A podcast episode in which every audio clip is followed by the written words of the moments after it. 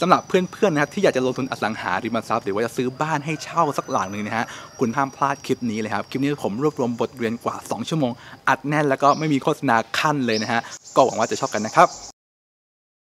อสังหาริมทรัพย์เนี่ยเป็นการลงทุนที่เราอยู่ใกล้กันมากที่สุดแล้วนะครับคุณเชื่อไหมว่าคนหลายคนเนี่ยก็ยังไม่เข้าใจอสังหาอย่างดีพอที่จะลงทุนได้นะครับ อสังหาเนี่ยมันคืออะไรครับ แล้วมีอะไรคุณได้ทำได้เล่นบ้างนะครับ และสุดท้ายเนี่ย คุณจะทำกำไรกับมันได้อย่างไร อสังหาคืออะไรนะครับ ถ้าจะพูดตามทฤษฎีแล้วก็บอกว่าอสังหาเนี่ยคือสินทรัพย์ที่ไม่สามารถเคลื่อนย้ายได้นะครับ ก็ได้แก่พวกบ้านนะครับที่ดินนะครับ ก็ตึกแถวคอนโดอะไรพวกนี้นะครับ ก็เป็นอสังหาทั้งนั้นเลยนะครับ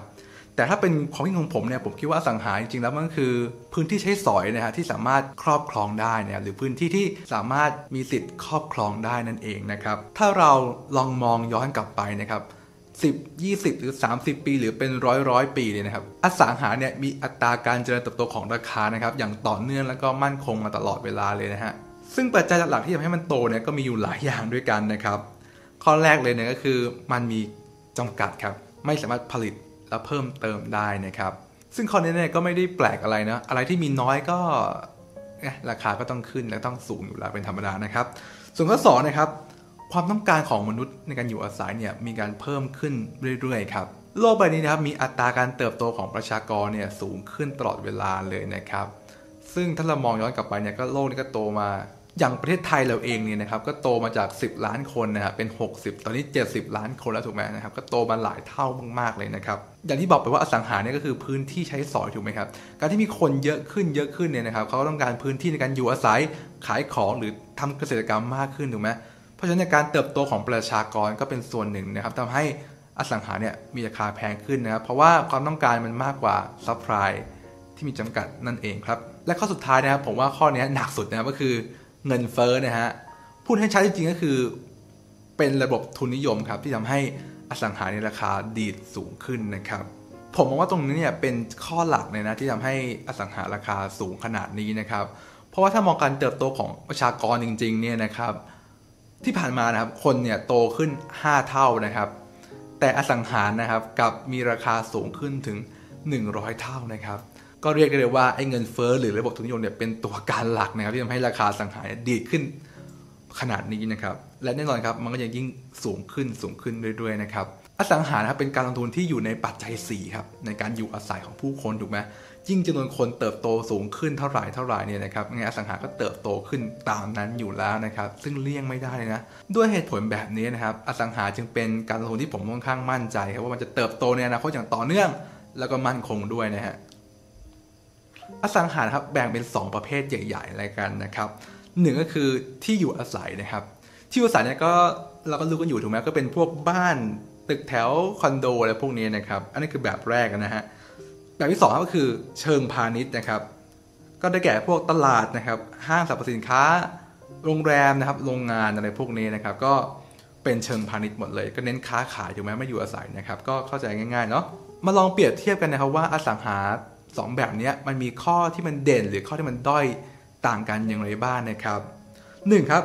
ถ้ามองเรื่องความปลอดภัยเนี่ยนะครับ ผมให้เลย อสังหาประเภทอยู่อาศัยเนี่ยปลอดภัยกว่าเยอะนะครับ การอยู่อาศัยมันเป็นความต้องการของคนพื้นฐานนะเป็นปัจจัยสี่ถูกไหมเพราะฉะนั้นเนี่ยดีมานการเข้าพักหรือการอยู่อาศัยเนี่ยมันค่อนข้างสูงมากๆเลยนะครับ คือคุณหาคนเช่าเนี่ยค่อนข้างง่ายถ้าคุณแบบไม่ห่วยจริงๆนะฮะ และไม่พอครับการขายต่อเนี่ยก็ขายต่อได้ค่อนข้างง่ายด้วยเพราะเราขายกับผู้คนถูกไหมครับ ไม่ต้องสนใจว่าผลตอบแทนค่าเช่าเท่าไหร่ถูกไหมฉันพอใจฉันก็ซื้อถูกไหมฮะ แล้วตลาดผู้คนทั่วไปเนี่ยมันเยอะไหมโหก็ทั้งโลกอะนะฮะ คือ อยู่อาศัยเนี่ยปลอดภัยมาก ๆแล้วนะครับสำหรับการลงทุน ก็แน่นอนนะครับเมื่อมันปลอดภัยแล้วนะครับ ผลตอบแทนมันก็ตามนั้นถูกไหมครับปลอดภัยมากก็ผลตอบแทนก็น้อยตามนั้นถูกไหมฮะถ้าว่าที่ผลตอบแทนนะครับ อสังหาเชิงพาณิชย์เนี่ยจะได้ผลตอบแทนจากค่าเช่านะครับ เยอะกว่านะครับ ซึ่งอยู่อาศัยเนี่ยก็จะประมาณ5%นะครับ6% 7%นี่ก็คือว่าเยอะมากๆแล้วนะฮะ แต่ถ้าเชิงพาณิชย์เนี่ยนะครับ คุณสามารถทำถึง 20%เลยนะ 20%เลยนะครับ ในกรณีที่เป็นโรงแรมนะฮะ ถ้าอพาร์ตเมนต์ก็ประมาณ 10%หรือ 15%ก็พอเป็นไปได้นะครับ แต่ว่ายังไงก็มากกว่าเยอะถูกไหมฮะ และถ้ามองในมุมของการกู้เงินเนี่ย การใช้พลังทวีจากธนาคารนี่นะครับ ผมให้นะครับ ที่อยู่อาศัยเนี่ยเข้าวินนะฮะ คุณต้องเข้าใจก่อนว่าที่อยู่อาศัยเนี่ยมันเป็นความต้องการพื้นฐานของประชาชนไงถูกไหมประชาชนเนี่ยก็เป็นสิ่งที่รัฐบาลเราต้องเอาใจถูกไหมครับ เพราะฉะนั้นเนี่ยนโยบายของรัฐบาลเนี่ยครับทุกสมัยนะจะเหมือนกันเลยก็คือว่า ต้องการให้ประชาชนเนี่ยมีบ้านอยู่ครับ นั่นคือที่มาทำให้ดอกเบี้ยบ้านเนี่ยมันถูกไงแล้วก็ยังผ่อนได้นานอีกด้วยนะครับ มันไม่มีการกู้เงินไหนนะครับที่ได้ดอกเบี้ยต่ำแล้วก็ผ่อนยาวขนาดบ้านแล้วนะฮะซึ่งถ้าลองมองเป็นคุณเองครับ คุณอยากให้ใครยืมเงินยาวถึง 30 ปีไหมถูกไหมครับสาปีเพิ่งได้เงินคืนเนี่ยโอเคไหมก็ไม่ถูกไหมครับ เหมือนกันครับธนาคารเนี่ยถ้าเขาเลือกได้นะก็อยากได้เป็นพวกธุรกิจมากกว่านะครับ เพราะว่ามันส่งแค่ 7 ปี แต่นั่นแหละก็คือเป็นผลประโยชน์ของการเล่นอสังหาแบบที่อยู่อาศัยครับ คุณสามารถได้ใช้พลังทุนจากธนาคารเนี่ยสูงมากนะครับ มันก็มีการทำแคชโฟลทำกระแสเงินสด หรือว่าให้ค่าเช่าเนี่ยมันส่งตัวมันเองได้ค่อนข้างง่ายกว่าเชิงพาณิชย์เยอะนะครับ เพราะมันส่งน้อยและส่งนานนั่นเองครับ และสุดท้ายครับถ้าเทียบกับอัตราการเจริญเติบโตเนี่ยนะครับประเภทพาณิชยกรรมเนี่ยนะฮะ เติบโตได้ดีกว่าเยอะนะครับการเติบโตแบบพาณิชย์เนี่ยมันไม่มีเพดานในการเติบโตครับเพราะว่าการเติบโตทุกครั้งเนี่ยมันขึ้นอยู่กับผลตอบแทนที่มันจะทำได้นะฮะอย่างเช่นนะครับพื้นที่ขายของในห้างเนี่ยนะครับบางครั้งเนี่ยล็อกหนึ่งเนี่ยไม่กี่ตารางเมตรถูกไหมแต่ค่าเช่าเนี่ยอาจจะเป็นถึงหลักแสนนะครับคำถามคือว่าเฮ้ยทำไมมันแพงขนาดนั้นถูกปะแต่ว่าพอเขาเช่าแล้วเขาขายได้มากกว่านั้นครับเขาเลยยินดีที่จะเช่า นี่แหละคือหน้าตาของอสังหาเชิงพาณิชย์ครับ มันสามารถขึ้นราคาเท่าไหร่ก็ได้นะครับตราบใดที่อสังหาตรงนั้นเนี่ยมันยังทำกำไรหรือทำเงินให้กับคนอาศัยหรือคนเช่าได้อยู่นะฮะแต่กลับกันครับบ้านนะฮะหรือว่าที่อยู่อาศัยเนี่ยนะครับ มันไม่สามารถสร้างผลตอบแทนได้มากไงเพราะว่าประโยชน์ใช้สอยในการอยู่เนี่ยมันมีจำกัดถูกไหมฮะคนเราก็อยู่แค่พอที่อยู่ได้ถูกไหมมันก็คงจะไม่แบบสูงเวอร์เป็นพันล้านถูกไหมครับ ก็คืออยู่แค่เท่านี้ที่ผ่อนได้อะไรก็พอใจถูกไหมนั่นแหละมันก็คือเป็นกำแพงด้วยครับ ไม่ให้ราคาของทรัพย์ประเภทอยู่อาศัยเนี่ยมันดีดสูงขึ้นนะครับ มันจะสูงขึ้นเท่าที่กับเงินเดือนนะฮะหรือว่าค่าของชีพหรือว่าฐานเงินเดือนของทั่วประเทศอะมันจะสูงแค่ประมาณเท่านั้นนะครับ ไม่เกินกว่านี้ไปมากนะฮะจึงไม่แปลกใจว่าที่ดินที่สามารถพัฒนาอสังหาเชิงพาณิชย์ได้เนี่ยราคามันถึงสูงเป็นหลักพันล้านนะครับอย่างเช่น ในทองหล่อ สุขุมวิทนะครับเพราะมันสร้างคอนโดขายแล้วกำไรกว่าไงถูกไหมฮะหรือว่าทำห้างทำโรงแรมเนี่ยก็สามารถได้กำไรกว่า และนั่นก็คือหน้าตาการเติบโตของอสังหาแต่ละประเภทครับ ซึ่งผมเนี่ยนะครับแนะนำมากๆสำหรับมือใหม่นะครับคุณควรลงทุนนะครับในพวกอสังหาเชิงพักอาศัยก่อนนะครับ เพราะว่านะครับอันดับแรกเลยคือมันกู้ค่อนข้างง่ายครับเริ่มต้นง่ายนะครับคือคุณมีแค่สลิปเงินเดือนคุณก็สามารถกู้ได้ถูกไหม แต่เป็นเชิงพาณิชย์เนี่ยมันไม่ใช่กู้กันง่ายๆนะครับมันต้องมีประสบการณ์มันต้องแบบมีเงินสดส่วนหนึ่งด้วยนะครับแต่ว่าในที่พักอาศัยเนี่ยมันไม่จำเป็นต้องมีเงินดาวก็ได้นะบางครั้งเนี่ยคุณกู้ได้ร้อยเปอร์เซ็นต์ก็มีนะครับขอแค่มีสลิปเงินเดือนแล้วก็งานการที่มั่นคงนะครับก็เป็นสิ่งที่มือใหม่สามารถเริ่มต้นได้ง่ายครับและยังไม่พอนะครับการลงทุนในแบบที่อยู่อาศัยเนี่ยมันก็ผ่อนน้อยไงแล้วก็ผ่อนนานนะครับมีโอกาสนะที่คุณสามารถเอาค่าเช่าเนี่ยนะครับมาจ่ายดอกเบี้ยแทนคุณได้นะครับ ซึ่งหลายคนเนี่ยก็สามารถลงทุนโดยที่แบบจับเสือมือเปล่าได้เลยนะ และอีกเหตุผลหนึ่งก็คือมันมั่นคงกว่าเยอะครับ ตลาดพักอาศัยเนี่ยเอาจริงหาคนเช่าง่ายมากเลยนะ คุณอาจจะไม่ต้องใช้ agent เลยคุณแค่ทำด้วยตัวเองนะติดป้ายโพสต์ลงเน็ตคุณก็สามารถหาคนเช่าหรือหารายได้จากอสังหาตัวนี้ได้แล้วนะครับแต่ต่างจากเชิงพาณิชย์ไงบางครั้งเนี่ยคุณต้องมี skill ในการทำธุรกิจถูกไหมนะครับ ซึ่งมันไม่ได้ง่ายนะสำหรับมือใหม่นะครับ แต่ถ้าคุณเป็นคนหนึ่งที่แบบเออเก่าแล้วนะครับ เป็นมือเก่าในวงการอสังหาเนี่ยนะครับ ก็สามารถลงเชิงพาณิชย์ได้เลย ซึ่งผมเองก็ลงเชิงพาณิชย์อยู่นะเพราะว่ามันทั้งเติบโตเร็วทั้งรายได้ดีนะครับความเสี่ยงเราสามารถบริหารจัดการได้นะครับไม่ใช่บอกไม่เสี่ยงนะก็ยังเสี่ยงอยู่แต่ว่าทำให้มันน้อยลงได้ไหมล่ะถ้าได้คุณก็ได้เงินไปถูกไหมฮะจุดผิดพลาดของมือใหม่ส่วนใหญ่นะครับคือเขาเนี่ยอยากจะรวยเร็วนะฮะซึ่งผมบอกได้เลยว่าอสังหาเนี่ยไม่มีรวยเร็วนะครับและสิ่งที่คุณจะโฟกัสเนี่ยไม่ใช่เรื่องรวยครับสำหรับมือใหม่นะแต่คุณควรโฟกัสเรื่องของประวัติของคุณมากกว่าครับ แน่นอนนะครับว่าคุณเนี่ยนะไม่มีทางรวยจากการซื้อทรัพย์แรกๆได้อยู่แล้วนะครับ แต่ประวัติของคุณเนี่ยแล้วก็ cash flow เล็กๆน้อยๆที่คุณสร้างในตอนยุคแรกๆเนี่ยนะครับมันจะทำให้คุณเนี่ยมีเครดิตที่ดีในการกู้ธนาคารครับและเงินกู้ตรงนี้เนี่ยมันก็จะนำพาไปซึ่งความร่ำรวยได้ในอนาคตครับเพราะฉะนั้นเนี่ยไม่ต้องรีบที่จะรวยเร็วนะครับสร้างประวัติให้ดีเนี่ยช่วงนี้ก็เก็บเงินให้มีสักก้อนก้อนหนึ่งนะครับพอคุณกู้แบบบิสเนสได้เมื่อไหร่เนี่ยตอนนี้คุณจะทวีคูณความรวยแบบอย่างรวดเร็วมากๆเลยนะครับ ต่อไปนะครับผมจะมาเปรียบเทียบอสังหาแต่ละประเภทในตลาดให้ฟังกันว่า มันมีแบบไหนบ้างแล้วแต่ละอันเนี่ยมีข้อดีข้อเสียต่างกันอย่างไรนะแล้วคุณจะเหมาะกับอันไหนบ้างนะครับ 1. ที่ดิน 2. บ้านครับ 3. ตึกแถว 4. อังคารพาณิชย์ครับ 5. หอพักนะครับ 6. โรงแรมนะฮะ 7. ห้างนะครับ และ 8 คือคอนโดนะฮะ การเปรียบเทียบเนี่ยผมขอใช้ 3 ดัชนีแล้วกันในการเปรียบเทียบนะครับหนึ่งก็คือการเจริญเติบโตของราคาหรือมูลค่านั่นเองครับสองนะครับผลตอบแทนจากค่าเช่านะครับสามนะครับความมั่นคงความปลอดภัยของอสังหาทรัพย์นั้นนะครับ ซึ่งวัดจากการหาคนเช่าการขายต่อนะครับ การราคาขึ้นอย่างต่อเนื่องนะครับ นี่คือหน่วยของความปลอดภัยนะครับดับแรกนะครับที่ดินนะครับ ผมให้เลยนะครับ การเติบโตของราคาเนี่ยเอาไปเลย 5 ดาวนะครับ ซึ่งอสังหาเนี่ยครับเติบโตหรือว่าไม่เติบโตอยู่ที่ราคาของที่ดินนะครับ พวกอิฐหินปูนทรายเนี่ยนะครับก็แก๊กนะครับไม่ต้องสนใจนะฮะบ้านครับบ้านเนี่ยก็มีสัดส่วนของที่ดินค่อนข้างเยอะถูกไหมผมก็เลยว่าเป็น 4 คะแนนนะครับ ก็รองจากที่ดินนะครับ ตึกแถวนะครับมีสัดส่วนของที่ดินน้อยลงไปอีกนะครับ ก็เหลือแค่ 3 คะแนนครับอังคารพาณิชย์ก็เหมือนตึกแถวเนาะสคะแนน ข้อ5นะครับหอพักนะครับ ก็เป็นอสังหาที่มีที่ดินนะฮะแล้วก็มีการเติบโตของค่าเช่าตลอดเวลานะครับ ซึ่งการเติบโตของรายได้เนี่ยก็จะดันให้ราคาหรือมูลค่าของทรัพย์สินสูงขึ้นด้วยนะผมให้ 4 คะแนนครับ ข้อ 6 ครับ โรงแรมฮะโรงแรมเนี่ยมีตาการเติบโตของราคาสูงมากนะครับ เนื่องจากหนึ่งคือมันพัฒนาพื้นที่เนี่ยทำให้แบบจากพื้นที่แบบไม่ค่อยดีเนี่ยกับเป็นสวย แล้วก็ เป็นการดึงดูดผู้คนถูกไหมโรงแรมเนี่ยมันขึ้นอยู่กับรายได้ด้วยไงยิ่งคุณทำรายได้ได้สูงเนี่ยนะครับมูลค่าของโรงแรมก็สูงขึ้นด้วยนะครับ ซึ่งตรงนี้มันใช้ดีไซน์หรือว่าความครีเอทีฟนะครับในการสร้างในการหาลูกค้าเนี่ยมันค่อนข้างทำได้นะครับการเพิ่มมูลค่าของโรงแรมเนี่ยจึงทำได้ง่ายกว่าแบบอื่นนะครับมันผมให้ 5 คะแนนครับห้างนะครับก็คล้ายๆโรงแรมเนาะมันอยู่ใน prime area นะครับแล้วก็สามารถเพิ่มค่าเช่าหรือเพิ่มรายได้ได้ง่ายกว่านะครับก็ได้ 5 คะแนนครับคอนโดครับก็นะครับ สคะแนนพอครับ ก็คือมีสนองที่ดินค่อนข้างน้อย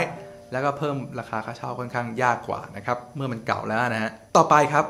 ในหมวดของผลตอบแทนนะครับ หรือ cash flow อะไรพวกนี้นะครับ หรือค่าเช่านะครับ รายได้นะฮะ ก็ที่ดินครับ1คะแนนครับ มันทำอะไรยากมากนะครับ ได้แค่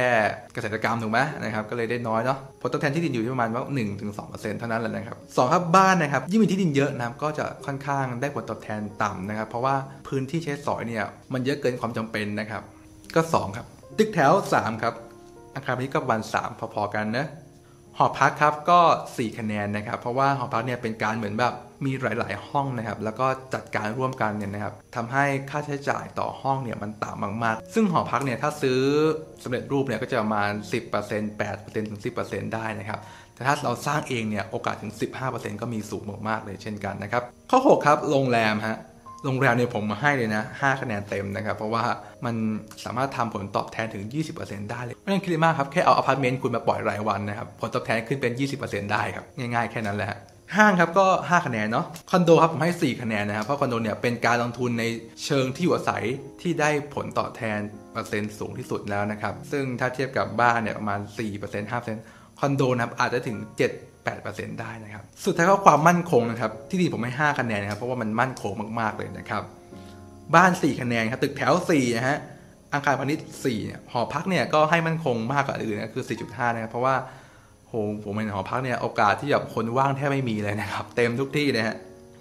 โรงแรมครับ3คะแนนครับก็ต้องแย่งชิงลูกค้ากันหน่อยนะครับแล้วก็จะมีค่าเมนเทนเนนในการดูแลรักษาการจัดการตัวอาคารไม่ให้โทรมนะครับ ห้างก็เหมือนกันครับ3คะแนนครับ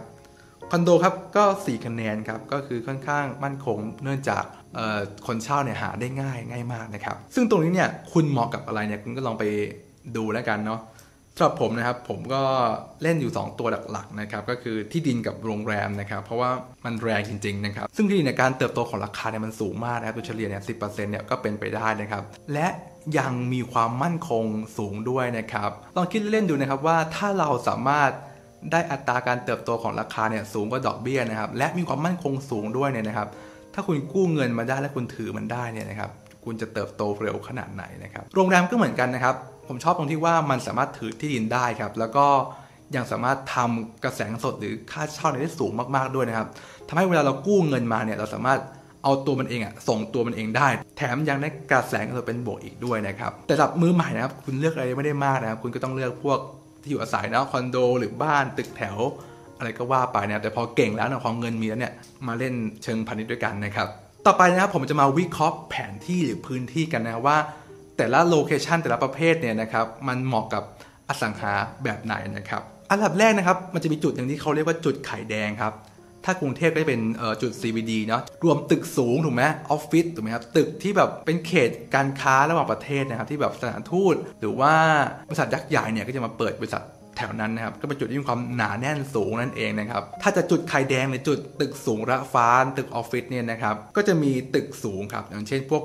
คอนโดที่อยู่อาศัยถูกไหมฮะ ก็จะอยู่รอบๆนะครับ เพราะตึกสูงระแวกนี้ครับก็ทำมาเพื่อเป็นที่พักอาศัยของคนที่ทำงานในจุดไข่แดงนั่นเองนะครับ ถัดมาจากตึกสูงก็จะเป็นตึกเตี้ยถูกไหมครับ อาจจะเป็นตึกแปดชั้น หรือว่าใกล้ๆหน่อยก็จะเป็นโซนของบ้านพักอาศัยนะ ซึ่งยิ่งห่างไกลเนี่ยนะครับ ราคาของที่ดินก็จะถูกลงไปเรื่อยๆนะครับ พื้นที่สุดท้ายก็คือพื้นที่ที่เป็นที่ดินครับ ก็ส่วนใหญ่เนี่ยก็ใช้สอยในการปลูกต้นไม้ถูกไหมแล้วก็ทำการเกษตรนะครับซึ่งโครงสร้างแบบนี้เนี่ยคุณสามารถประยุกต์ใช้กับต่างจังหวัดได้ด้วยนะครับอย่างเช่น ตรงกลางคือจุดตลาดถูกไหมจุดที่เป็นคนหนาแน่นถูกไหมครับเถิบมาก็จะเป็นช่วงตึกแถวอะไรพวกนี้ครับเถิบมาก็จะเป็นโซนบ้านพักอาศัยเถิบมาก็เป็นพื้นที่เกษตรถูกไหมครับมันสามารถประยุกต์ใช้ได้กับทุกที่นะครับ มันจะเป็น โครงสร้างเดียวกันนะครับสำหรับอสังหานะลองมองดูนะครับว่าทรัพย์แต่ละประเภทเนี่ยมันอยู่จุดไหนนะครับอะผมให้ก่อนเลยถ้าเป็นบ้านเนี่ยนะครับควรอยู่จุดไหนฮะลองช่วยกันคิดหน่อยครับก็จะเป็นตึกเตี้ยถูกไหม low resident ถูกไหมครับ เป็นโซนที่แบบตึกเตี้ยอาจจะเป็นขอบขอบของโซนตึกเตี้ยถูกไหมฮะ ก็เป็นโซนบ้านพักอาศัยเนาะ ซึ่งถ้าบ้านพักอาศัยเนี่ยครับ มันทะลึ่งไปอยู่ในโซนตึกสูงเนี่ย ราคามันก็จะสูงมากถูกไหมฮะ แต่ใช้ประโยชน์ได้แค่พักอาศัยไง คือไม่คุ้มถูกไหมหรือว่าถ้ามันไปอยู่ในโซนของ ที่ดินเกษตรเนี่ยมันก็จะราคาถูกมากถูกไหมฮะแต่ปัญหาคนเช่าลำบาก ซึ่งโซนที่เหมาะสมจริงๆก็คือโซนของตึกเตี้ยนะครับหรือโซนบ้านพักอาศัยนั่นเองนะครับ เพราะฉะนั้นครับถ้าคุณไปหาซื้อบ้านที่อยู่ในโซนตึกสูงหรือโซน CBD เนี่ยมันก็จะแพงเกินจริงไปนะครับ อันนี้คุณก็จะใช้สอยได้ไม่คุ้มกับราคาที่คุณจ่ายเนาะ หรือถ้าคุณซื้อบ้านไกลเกินเนี่ยมันก็จะราคาถูกก็จริงแต่ว่าโอกาสที่จะหาคนเช่าหรือว่าหาคนมาอยู่เนี่ยก็ค่อนข้างยากนิดหนึ่งนะครับ อันนี้ก็ลองวิเคราะห์ดูนะครับ ต่อไปเรามองเป็นคอนโดดีกว่านะครับ ตึกสูงเนี่ยก็ควรจะอยู่ในโซนของ High Residence ถูกไหมก็คือที่อยู่อาศัยที่เป็นตึกสูงถูกไหมฮะ ถ้าคุณไปสร้างคอนโดที่มันอยู่ในโซนบ้านพักอาศัยตึกเตี้ยเนี่ยเกิดอะไรขึ้นครับ อย่างแรกเลยก็คือว่ามันหาคนอยู่ยากไง คือตึกสูงเนี่ยมันทำมาเพื่อรองรับจำนวนผู้คนที่มากไงถูกไหมครับ ความหนาแน่นที่มันสูง แต่ถ้าคุณไปสร้างตึกสูงเนี่ยอยู่ในโซนความหนาแน่นต่ำคือตึกเตี้ยหรือโซนบ้านเนี่ยนะครับ คุณก็จะหาคนเช่าไม่ได้ไงพอเห็นภาพไหมอันนี้คือหน้าตานะครับ นั้นคุณต้องเลือกให้เป็นว่าคุณจะเล่นซับซับไหนและซับซับนั้นเนี่ยมันควรอยู่ตำแหน่งไหนด้วยนะครับ สุดท้ายนะครับมาดูโรงแรมกันบ้างดีกว่าว่าโรงแรมเนี่ยมันควรอยู่ตรงไหนครับ ซึ่งถ้าเป็นโรงแรมหรูเนี่ยนะครับมันก็ควรจะอยู่ในตรง CBD ถูกไหมอย่างเช่น Grand Center Point ถูกไหมฮะ Hyatt เอราวันอะไรพวกนี้นะครับ ซึ่งพีคมากนะครับ แต่ว่าข้อดีของโรงแรมเนี่ยมันสามารถยืดหยุ่นได้เยอะครับ บางครั้งเนี่ยกว่าจะเห็นโรงแรมในโซนตึกตึกสูงธรรมดาที่ไม่ใช่ CBD ก็ได้ถูกไหมนะครับ หรือบางครั้งเนี่ยอยู่ในโซนตึกเตี้ยได้ไหม ถูกไหมครับอยู่ปากปนกับบ้านพักก็มีถูกไหมครับ และมันยังไม่พอครับโรงแรมเนี่ยสามารถอยู่ในโซนของเกษตรกรรมได้ไหมเยอะแยะไปหมดเช่นเขาใหญ่ไงถูกไหมครับทำเป็นรีสอร์ทเลยมีภูเขาเนี่ยข้างๆในปลูกอ้อยทั้งนั้นน่ะแต่ตัวเองทำเป็นโรงแรมอย่างเงี้ยครับแต่คุณเห็นภาพไหมว่าถ้าคุณทำโรงแรมในพื้นที่ที่แบบอยู่ขอบขอบได้อยู่เกษตรกรรมได้เนี่ย ผลตอบแทนเนี่ยมันจะสูงแค่ไหน เพราะพื้นที่ดินมันราคาถูกไงถูกไหมครับ ทนที่โรงแรมเนี่ยจะอยู่ในโซนของตึกสูงหรือว่าซีวีถูกไหมแต่คุณเอาโรงแรมที่มีศักยภาพการทำเงินสูงเนี่ยมาอยู่ในโซนตึกเตี้ย หรือว่าในโซนพื้นที่ดินเกษตรกรรมได้เนี่ยให้ต้นทุนการซื้อของหรือว่าที่ดินของคุณมันถูกมากๆครับนะกับการคือรายได้ของคุณก็จะสูงมากเช่นเดียวกันนะครับอยากให้คุณจดจำเลยว่าอสังหาเนี่ยสุดท้ายแล้วครับทำเลดีทำเลแย่เนี่ยไม่สนใจครับสนใจอยู่ที่ว่าประโยชน์ใช้สอยครับ ยิ่งประโยชน์ใช้สอยสูงนะฮะก็ยิ่งทำผลตอบแทนได้สูงเหมือนกันครับ หมายความว่าถ้าคุณเพิ่มประโยชน์ใช้สอยได้ครับ ก็เท่ากับคุณไปเพิ่ม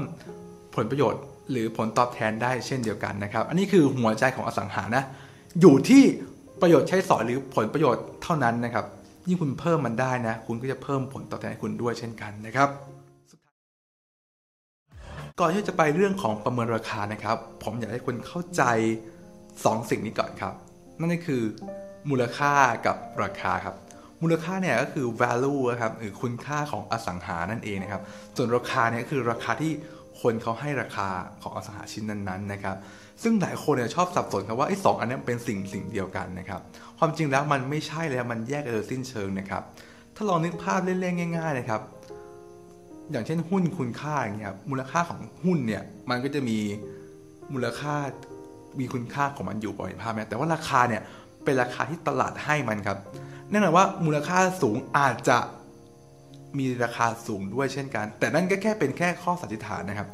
ไม่เสมอไปว่าสินค้าที่มีมูลค่าที่ดีเนี่ยหรือมีคุณค่าที่ดีเนี่ยจะราคาสูงเสมอไป เพราะราคามันขึ้นอยู่กับผู้คนถูกไหมอยู่กับการให้ราคาของคนทั่วไปนะครับ เดี๋ยวเรามาลองดูว่าในอสังหาเนี่ยหน้าตาของ value เนี่ยกับเรื่องของ pricing เนี่ยมันต่างกันยังไงนะครับลองนึกภาพตามผมนะครับ บ้านหนึ่งหลังฮะ มีสี่ห้องนอน บ้านหลังนี้อยู่ใกล้ที่ทำงานอยู่ใกล้ตัวเมืองครับ และมีไฟฟ้าผ่าน ไม่พอครับอยู่ในสิ่งแวดล้อมที่ดีด้วยนะฮะทั้งหมดที่ผมพูดถึงไปเนี่ยก็คือ value หรือว่าคุณค่าของบ้านหลังนี้นั่นเองนะครับ แต่ราคาเนี่ยมันไม่จำเป็นต้องสูงตามคุณค่านะ เพราะราคาเนี่ยเป็นสิ่งที่คนให้ครับ อย่างเช่นถ้าบ้านหลังนี้นะมีคนสนใจเพียงแค่หนึ่งคนเนี่ยนะครับ คนสนใจน้อยหรือความต้องการน้อยเนี่ยนะฮะราคามันก็ไม่สามารถสูงขึ้นได้ครับ เพราะถ้าคุณอยากจะขายเมื่อไหร่เนี่ยนะแต่ว่าไม่มีคนสนใจอะคุณก็ต้องยอมลดราคาลดราคาจนกว่าจะมีคนยอมรับราคานั้นปล่อยภาพไหมครับ เพราะว่ามันเนี่ยอาจจะไม่เป็นที่ต้องการของตลาดไงราคาก็เลยต่ำกว่ามูลค่าจริงๆนะครับแต่ในทางกลับกันครับ ถ้าทรัพย์สินทรัพย์เนี่ยนะมีคนต้องการมากเลยอะผมมีคนชอบเยอะแยะไปหมดเลย ทุกคนต่างอยากได้ทรัพย์สินทรัพย์นี้ แน่นอนครับว่าราคาเนี่ย มันก็ต้องขึ้นอยู่แล้วต้องไหมฮะจริงอยู่ว่าทรัพย์สินที่มีมูลค่าสูงนะครับ ก็มีแนวโน้มที่จะราคาสูงด้วยนะฮะแต่มันก็ไม่จำเป็นเสมอไปถูกไหมนะครับ อย่างเช่นที่ดินอย่างเงี้ยผมยกตัวอย่างที่ดินนะครับ ที่ดินเนี่ยเติบโตตลอดเวลามูลค่าของที่ดินเนี่ยมีการเติบโตตลอดเวลาเห็นภาพไหมครับเพราะว่ามันต้องใช้ทางการเกษตรได้ถูกไหมเงินเฟ้อมันเพิ่มขึ้นถูกไหมครับ แต่ว่าบางครั้งเนี่ยราคาของที่ดินก็มีโอกาสตกได้ครับ อย่างเช่นการเกิดวิกฤตเศรษฐกิจ อย่างเช่นเศรษฐกิจร่วงหนักเนี่ยคนต่างเทขายที่ดินครับ เพราะว่าเขาเนี่ยต้องการเอาเงินมาใช้หนี้หรือว่าเขาล้มละลาย ก็ทำให้ราคาที่ดินตกลง เพราะฉะนั้นเนี่ยมูลค่าที่ดินมันเท่าเดิมนะ แต่ว่าความต้องการของคนมันลดลงครับทำให้ราคานั้นลดลงด้วยนะครับ ซึ่งความจริง ๆ แล้วเนี่ยมูลค่าของที่ดินเนี่ยมันไม่เคยลดลงไปเลยนะ เห็นภาพไหมครับ ซึ่งสรุปได้ดังนี้ครับ มูลค่านะครับมันก็ขึ้นอยู่กับประโยชน์ใช้สอยครับ ยิ่งประโยชน์ใช้สอยเยอะเนี่ยนะครับ ยิ่งมีสภาพแวดล้อมที่มันดีเนี่ยนะครับ มูลค่าก็ยิ่งสูงขึ้นครับ และนะครับราคาครับขึ้นอยู่กับความต้องการของผู้คนครับ ต่อให้ทรัพย์นั้นมูลค่าสูงแห่ดีแค่ไหน แต่ว่าคนไม่ต้องการ ราคานั้นก็ต่ำอยู่ดีนะครับในทางกลับกันครับ ต่อให้ทรัพย์มันห่วยแค่ไหน แต่คนต้องการนะฮะยังไงทรัพย์นั้นราคาก็จะสูงขึ้นครับ และนี่คือกฎเกณฑ์ของมูลค่าและราคาครับ ต่อไปนะครับผมจะยกตัวอย่างให้ดูนะครับว่าในชีวิตจริง ๆ ของเราเนี่ยแบบไหนที่มันแพงเกินจริง แบบไหนที่มันถูกเกินจริงนะครับ ให้ทุกท่านลองนึกภาพตามผมนะครับ ถ้ามีที่ดินแปลงหนึ่งเนี่ยที่มันติด BTS เลยนะอาจจะเป็นสายสีเขียวสายสีไหนก็ได้นะครับ ลองมองว่าที่ดินแปลงนี้ราคามันจะแพงเกินจริงไหมแพงกว่ามูลค่าไหมนะครับ ลองวิเคราะห์ด้วยตัวเองนะครับที่ดินแปลงนี้เป็นที่ดินติด BTS ถูกไหมมีคนสนใจเยอะไหม โอ้โห เยอะมากนะครับ และเป็นที่ดินที่ใครๆก็รู้ว่าดีอะตามคำพูดของผมนะ ที่ดินที่ใครๆก็รู้ว่าดีหมายความว่า ทุกคนจะสนใจจะให้ราคาจะอยากได้มันถูกไหมด้วยเหตุผลเนี่ยครับทำให้ราคาที่ดินตรงนี้เนี่ยเบอร์หนึ่งของเราเนี่ยนะครับ มันจะสูงเกินจริงอย่างแน่นอนนะครับ จริงอยู่ครับว่าแปลงแปลงนี้มันมีมูลค่าที่ดีถูกไหมเพราะติด BTS มันสามารถสร้างรายได้ แต่ว่ามันมีคนสนใจเยอะขึ้นด้วยไงนะครับ การที่คนสนใจเยอะเนี่ยมันทำให้เกิดการ overprice ได้เยอะนะครับ ซึ่งคุณลองชี้เลยว่าที่ดินแปลงไหนติด BTS เนี่ยราคาแพงกว่าราคาประเมินทั้งนั้นนะครับ คุณไม่มีทางได้ที่ดินแบบนี้ในราคาที่มันถูกครับ เพราะคนเนี่ยให้มูลค่ามันไปในอนาคตแล้วอะคือตอนนี้ซื้อแพงก็จริง แต่ว่าถ้าในอนาคตเนี่ยคุ้มกว่า เขาเลยให้ราคาแบบนั้นนะครับ เราดูต่อไปนะครับ ถ้าสมมุติเนี่ยมันมีที่ดินอีกแปลงหนึ่งคือที่ดินแปลงที่ 2 ครับ ออกมาไกลจาก BTS นิดหนึ่งเนี่ยนะครับ แล้วก็เข้าซอยซอกแซกซอกแซกนะครับ และมีคนสนใจอยู่จำนวนหนึ่งนะฮะจะเห็นว่าที่ดินแปลงนี้นะครับ อยู่ไกลพอสมควรถูกไหมการที่คนจะมองเห็นหรือคิดว่ามันดีเนี่ยหรือเป็นที่เตะตาของผู้คนเนี่ยก็ค่อนข้างน้อยถูกไหมครับ เมื่อมีคนสนใจน้อยนะครับ ราคาในที่ดินแปลงนี้คุณอาจจะได้ที่ราคาแบบมันสมเหตุสมผลนะเท่ากับราคาประเมินหรือเท่ากับมูลค่าจริง ๆ ของมันนะครับ และอีกแปลงนึงคือแปลงที่ 3 ครับ สมมติแปลงนี้โอ้โหมันอยู่ห่างไกลมากเลยนะ เข้าซอยซอกซอยอะไรแบบเยอะมากๆอยู่เนี่ยลืบๆเลยแหละนะฮะซึ่งแปลงนี้ไม่มีคนสนใจเลยนะ ก็หมายความว่าคุณอาจจะได้ราคานะครับที่แบบมัน under value หรือราคาต่ำกว่ามูลค่าของมันก็เป็นไปได้นะครับ และนี่คือหน้าตาของทรัพย์สินในตลาดนะครับผมอยากให้คุณเริ่มเห็นว่าทรัพย์สินที่ทุกคนคิดว่าดีครับทรัพย์สินที่ทุกคนชอบพอใจเนี่ยมันเป็นทรัพย์สินที่ราคาแพงนะครับ ถ้าคุณเป็นคนหนึ่งที่อยากได้ราคาทรัพย์สินที่แบบมันคุ้มค่าหรือว่าต่ำกว่าความเป็นจริงเนี่ยคุณอาจจะต้องสายตาเฉียบแหลมนิดนึงคุณต้องอ่านได้ว่ามูลค่าจริง ๆ มันเท่าไหร่ แล้วต้องไปดูในพื้นที่ที่แบบคนไม่ได้สนใจเยอะครับไม่ได้เตะตาผู้คนนะครับก็จะมีโอกาสที่ได้ราคาถูกกว่าราคาประเมินหรือมูลค่าของมันได้ครับ ต่อไปนะครับผมจะให้เห็นภาพการทำกำไรจากมูลค่าและราคานะครับ สมมุตินะครับมีที่ดินอยู่แปลงแปลงหนึ่งเนี่ยนะฮะที่มีมูลค่าคือ x ละกันนะครับ แต่ว่าราคาของมันเนี่ยอาจจะไม่ใช่ x ไงถูกไหมอาจจะเป็น x บวก 10ถูกไหมคือ overprice นั่นเอง หรือว่า x ธรรมดาคือราคามาตรฐานราคาที่แบบเป็นเท่ากันถูกไหมแล้วก็ x ลบ10 under value หรือมันต่ำกว่าความเป็นจริงนะครับ ราคาเนี่ยมันก็อยู่ความต้องการของคนถูกไหมความต้องการของคนเนี่ยมันก็จะอ้างอิงต่ออารมณ์ความรู้สึกด้วยเช่นกันนะครับ ลองจินตนาการดูนะว่าถ้ามีบ้านหลังหนึ่งเนี่ยที่มันโสมๆมันดูสับปะรังเคดูสกปรกเหม็นๆเลยนะครับเนี่ย อารมณ์ของคนต่อบ้านหลังเนี้ยก็จะเป็นติดลบนะครับ ไม่ชอบเลยติดลบมากๆเลย ซึ่งในส่วนนี้ก็ทำให้ราคาเนี่ยมันถูกไปด้วยนะฮะในทางกลับกันนะครับ ถ้าคุณเนี่ยทำบ้านหลังนี้ให้มันดูสะอาด หอมน่าอยู่เนี่ยนะครับต่อให้คุณค่ามันเท่าเดิมนะโลเคชันเหมือนเดิมจำนวนห้องเท่าเดิมเนี่ยนะฮะแต่ว่าด้วยอารมณ์ของคนที่มองอันนี้มันเปลี่ยนไปอะคนดูและชอบมากขึ้นเนี่ยนะครับ ก็ทำให้ราคาเนี่ยมันสูงขึ้นด้วยนะครับ ซึ่งเทคนิคในการทำกำไรแบบนี้นะครับมันก็ต้องเริ่มจากว่าคุณต้องหาทรัพย์ที่มัน under value ได้ไงนะครับก็คือ x ลบสิบอะแปลว่ามันมีมูลค่าของมันอยู่นะ แต่ว่าคนนะไม่ชอบแหละ คนแบบให้ค่ามันต่ำอะหรือคนแบบไม่อยากได้มันนะครับเดี๋ยวมีความรู้สึกด้านลบกับมันเนี่ยนะฮะให้หาทรัพย์แบบนี้มานะครับ เสร็จแล้วนะครับ ก็ซื้อครับ และเอาไปขายต่อครับ ให้ได้ x บวก10 ก็คือให้ได้ overprice นั่นเองนะครับ และนี่แหละคือที่มาของกำไรในอสังหาริมทรัพย์ครับ เมื่อคุณได้ราคาและมูลค่าของมันมาแล้วเนี่ยนะครับ สิ่งที่คุณต้องได้ต่อไปคือคุณต้องรู้ว่า เฮ้ย แล้วมันคิดคำนวณมูลค่าหรือราคาอย่างไรนะครับ จะได้รู้ว่าคุณซื้อแพงหรือถูกใบหมายและขายกำไรหรือเปล่านะฮะ วิธีคำนวณก็มีหลายวิธีครับ แต่วิธีแรกที่ผมแนะนำนะก็คือวิธีการอ้างอิง market price ก็คือราคาตลาดนั่นเองนะฮะการใช้ราคาตลาดอ้างอิงเนี่ยคุณต้องดูในทรัพย์สินที่มันค่อนข้างคล้ายกันนิดนึงนะ เช่นถ้าคุณจะเปรียบเทียบที่ดินก็ต้องเปรียบเทียบกับที่ดินเหมือนกันนะไม่ใช่แบบที่ดินกับบ้านกับตึกนะครับ เพราะอย่างนี้คุณจะเริ่มงงไงหาไม่ถูกถูกไหมฮะ ถ้าเป็นพวกคอนโดเนี่ยก็จะค่อนข้างหาราคาตลาดง่ายครับเพราะว่าคอนโดโครงการหนึ่งเนี่ยนะฮะมันมีอยู่หลายห้องหลาย unit ถูกไหม มันหาตลาดได้ง่ายมากเลยนะครับ แต่ถ้าเป็นพวกบ้านตึกแถวอะไรเงี้ยมันจะค่อนข้างวิเคราะห์ราคาตลาดยากขึ้นนิดหนึ่งนะครับเดี๋ยวผมลองยกตัวอย่างคุณลองดูตามกันนะครับ ลองดูเปรียบเทียบไปพร้อม ๆ กันเลยนะครับอย่างเช่นเนี่ยตึกแถวตึกแรกนะครับ มีอยู่ 2 unit ก็คือ 2 ห้อง ราคาขาย 3 ล้านนะฮะตึกที่2เนี่ยมี 3 ห้องนะครับหรือ 3 unitราคาขาย 4 ล้านนะครับ ผมถามว่าถ้าคุณจะซื้อสักห้องหนึ่งในในแวกนั้นเนี่ยที่ทำเลเดียวกันเนี่ยมันควรจะราคาเท่าไหร่นะฮะคุณก็ลองมองดูว่าไอ้ตึกแถวเบอร์หนึ่งของเราเนี่ยนะครับมี 2 ห้องถูกไหมราคา 3 ล้าน หารต่ออันละมันก็ตกประมาณอันละยูนิตละ1ล้าน5ต่อห้องถูกไหมครับ และอันที่2เนี่ยนะครับมีอยู่ 3 ห้องนะฮะหารละ หายไป 4 ล้านแล้วก็เหลือประมาณห้องละ 1.33 ล้านบาทนะครับ โดยประมาณการนะครับยิ่งโครงการที่มียูนิตเยอะเนี่ยนะครับก็จะยิ่งถูกกว่าโครงการที่มียูนิตน้อยนะครับเหมือนเราซื้อเหมาอะซื้อเยอะน่ะก็ราคาเฉลี่ยก็จะถูกกว่าเป็นธรรมดานะครับ ถ้าเราจะซื้อแค่หนึ่งห้องเนี่ยนะครับ ราคาที่จะประมาณการนะก็อยู่ที่ประมาณน่าจะมากกว่าล้านห้าหน่อยถูกเนี่ยนิดหนึ่งถูกไหมฮะเพราะว่า 2 ห้องนี้มัน ตกห้องละล้านห้าแล้วว่าถ้าห้องเดียวเนี่ยอาจจะต้องแพงกว่าล้านห้าถูกไหมนะครับอาจจะเป็นล้านหกหรือล้านเจ็ดก็ได้ประมาณนี้นะแต่ถ้าคุณซื้อได้ถูกกว่านี้ ก็ถือว่าคุณซื้อได้ถูกกว่าราคาตลาดนั่นเองนะครับ และนี่คือการประเมินราคาแบบแรกนะครับ ต่อไปแบบที่2ครับ นั่นคือการประเมินราคาโดยคำนวณจากผลตอบแทนค่าเช่าครับ อันนี้นะครับใช้ในกรณีที่แบบเราไม่สามารถหาตัวเปรียบเทียบได้เลยอะเราไม่รู้เลยว่าเฮ้ย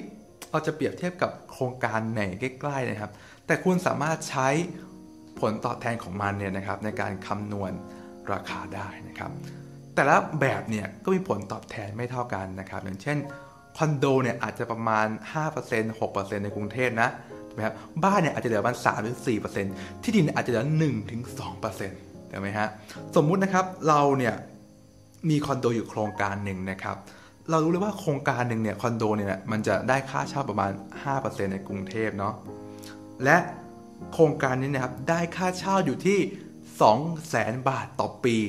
ต่อปีนะต่อเดือนก็จะประมาณ 1 0,000ไปปลายถูกไหมครับ แต่ให้ต่อปีจะได้คิดง่ายๆนะถูกไหมต่อปีคือ 200,000 บาทนะครับสูตรคำนวณของเขาเป็นแบบนี้ครับ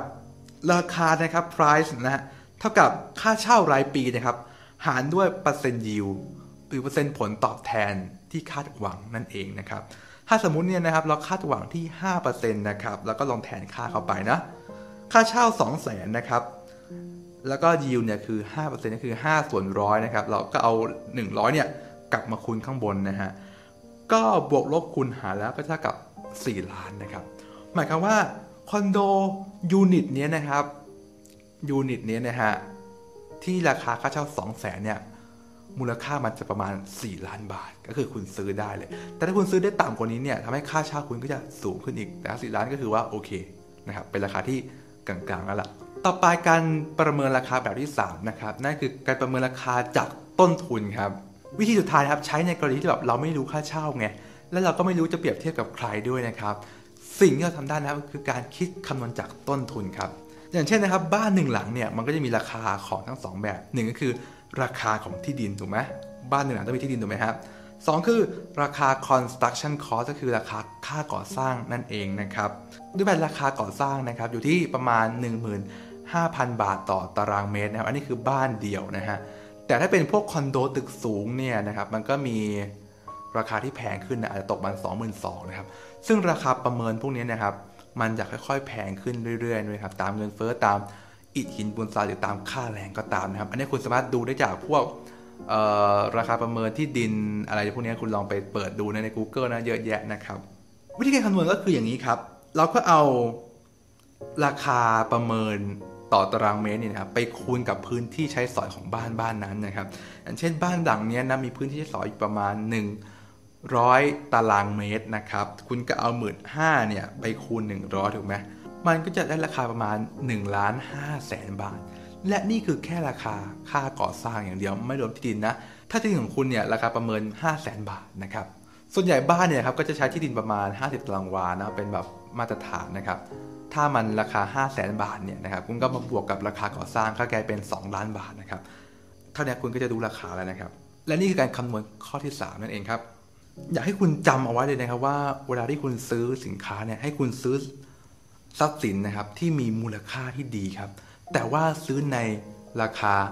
ต่ำถูกไหม low price นะฮะและเพิ่มคุณค่าให้มันด้วยนะครับ การเพิ่มมูลค่านี่ก็ง่ายแสนง่ายถูกไหมก็แค่ทาสีตกแต่งถือทำให้มันมีความรู้สึกน่าซื้อให้คนชอบมันนะครับ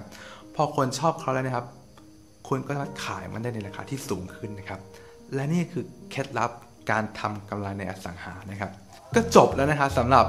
การประเมินราคาและการคำนวณอะไรอย่างง่ายนะครับ ซึ่งผมเชื่อว่าถ้าแค่คุณรู้พวกนี้จนครบอะคุณสามารถหนึ่งคือซื้อไม่แพงแล้วว่าสองคือคุณสามารถทำกำไรหรือขายต่อมันได้ด้วยนะครับ คือคนหลายคนน่ะซื้อได้แต่ว่าไม่รู้ว่าขายได้หรือเปล่าเนี่ยเพราะว่าเขาไม่สามารถประเมินราคาหรือคุณค่าของมันได้นั่นเองนะครับ นั้นเนี่ยผมอยากจะให้คนได้เข้าใจอสังหาอย่างถ่องแท้กันว่าเฮ้ยมันมีข้อดีข้อเสียจุดอ่อนและจุดแข็งอย่างไรก่อนนะครับ มาที่จุดแข็งกันก่อนเลยแล้วกันนะครับ ผมให้สี่ข้อใหญ่ ๆ เลยแล้วกันนะจริงๆมันมีเยอะกว่านี้แต่ผมขอเอาเน้นๆสี่ข้อแล้วกันนะครับ ข้อที่หนึ่งครับเรื่องของการเติบโตอย่าง stable ครับเติบโตอย่างมั่นคงนั่นเองนะครับอสังหาเนี่ยเป็นการลงทุนไม่กี่อย่างนะที่คุณสามารถคาดหวังผลตอบแทน หรือการเติบโตในอนาคตได้แบบค่อนข้างแม่นครับ ในอดีตนะฮะอสังหาเนี่ยราคาของเขาเนี่ยเติบโตตลอดนะครับจะมีย่ออยู่ช่วงนึงคือช่วงปี 40 นะครับแต่ก็ย่อน้อยมากนะครับเมื่อเทียบกับพวกการลงทุนแบบอื่นนะครับและไม่กี่ปีเนี่ยก็จะกลับขึ้นมาได้เหมือนเดิมนะฮะและตอนนี้อสังหาก็ยังเติบโตอย่างต่อเนื่องมั่นคง เช่นเดิมนะครับข้อ2ครับอสังหาเป็นการลงทุนที่สามารถควบคุมได้แทบจะทั้งหมดเลยนะครับมันจะต่างจากพวกการลงทุนแบบอื่น เช่นหุ้นครับที่ว่า เวลาเกิดเศรษฐกิจไม่ดีเนี่ยเวลาเกิดวิกฤตอะไรบางอย่างเนี่ยนะครับเราไม่สามารถที่จะควบคุมมันได้เลยนะฮะอย่างน้อยเราแค่คัดล้อถูกไหมขายลดราคาไป แต่ในตัวของธุรกิจจริง ๆ แล้วเนี่ยเราไม่ได้แตะมันได้เลยนะครับก็คือผู้บริหารก็ทำไงแต่ว่าเราอาจจะไม่ได้ทำถูกไหมแต่ต่างกันครับกับอสังหาครับคุณถ้าจะเป็นเจ้าของหรือคุณควบคุมอสังหาได้แบบทั้งร้อยเปอร์เซ็นต์อะบางครั้งเนี่ยอย่างผมเองนะครับตอนที่เกิดวิกฤตเนี่ยตอนที่แบบว่าคนเช่าออก เกิดรัฐประหารเนี่ยนะครับคนเช่าญี่ปุ่นออกหมดเนี่ยนะฮะผมก็ยังปรับเปลี่ยนกลยุทธ์ครับแล้วก็หาคนเช่าได้นะครับทำให้ผลตอบแทนเนี่ยยังคงเดิมได้นะครับ แต่ถ้าเป็นการลงแบบอื่นเนี่ยเราอาจจะต้องคัดลอตขายทิ้งไปแล้วก็ได้นะครับ อันนี้ข้อดีข้อที่2ฮะข้อ3นะครับผลตอบแทนเป็นเงินสดนะฮะอันนี้ผมก็ชอบมากเลยนะครับ เพราะว่าอสังหาเนี่ยเป็นไม่กี่อย่างที่ได้ผลตอบแทนเป็นเงินสดรายเดือนนะครับ คือมันดีที่ว่า การที่เป็นเงินสดเนี่ยมันสามารถเอาไปประยุกต์ใช้กับอะไรได้หลายอย่าง เช่นเอาไปผ่อนแบงก์เอาไปจ่ายค่านู่นค่านี่นะครับแล้วไปหมุนเงินอะไรเงี้ยมันค่อนข้างทำได้ง่ายกว่าการรูปแบบอื่นนะครับที่แบบจ่ายปีละครั้งอะไรเงี้ยจ่ายเข้าบัญชีอะไรเงี้ยนะครับซึ่งนี่ก็เป็นข้อดีนะครับ สุดท้ายข้อ 4 ครับ อันนี้ไม่พูดถึงไม่ได้เลยนะครับ มันคือสุดยอดข้อดีของอสังหาที่ไม่มีการทุนไหนทำได้นะก็คือ leverage หรือพลังทวีนั่นเองนะครับพูดให้ทายทายอีกนี่คือว่ากู้เงิน ลงทุนได้แล้วกันนะฮะซึ่งอสังหาเป็นการลงทุนเดียวที่สามารถกู้เงินลงทุนได้นะครับ ถ้าคุณไปหาแบงค์คุณบอกว่าเฮ้ยพี่ผมอยากจะกู้เงินลงทุนในหุ้นเนี่ยนะครับเขาจะตอบคุณว่าเออประตูอยู่ทางไหนครับน้องนะฮะเชิญครับกลับไปทางนั้นเลยนะครับ ไม่มีหรอกครับที่เขาจะให้กู้ลงทุน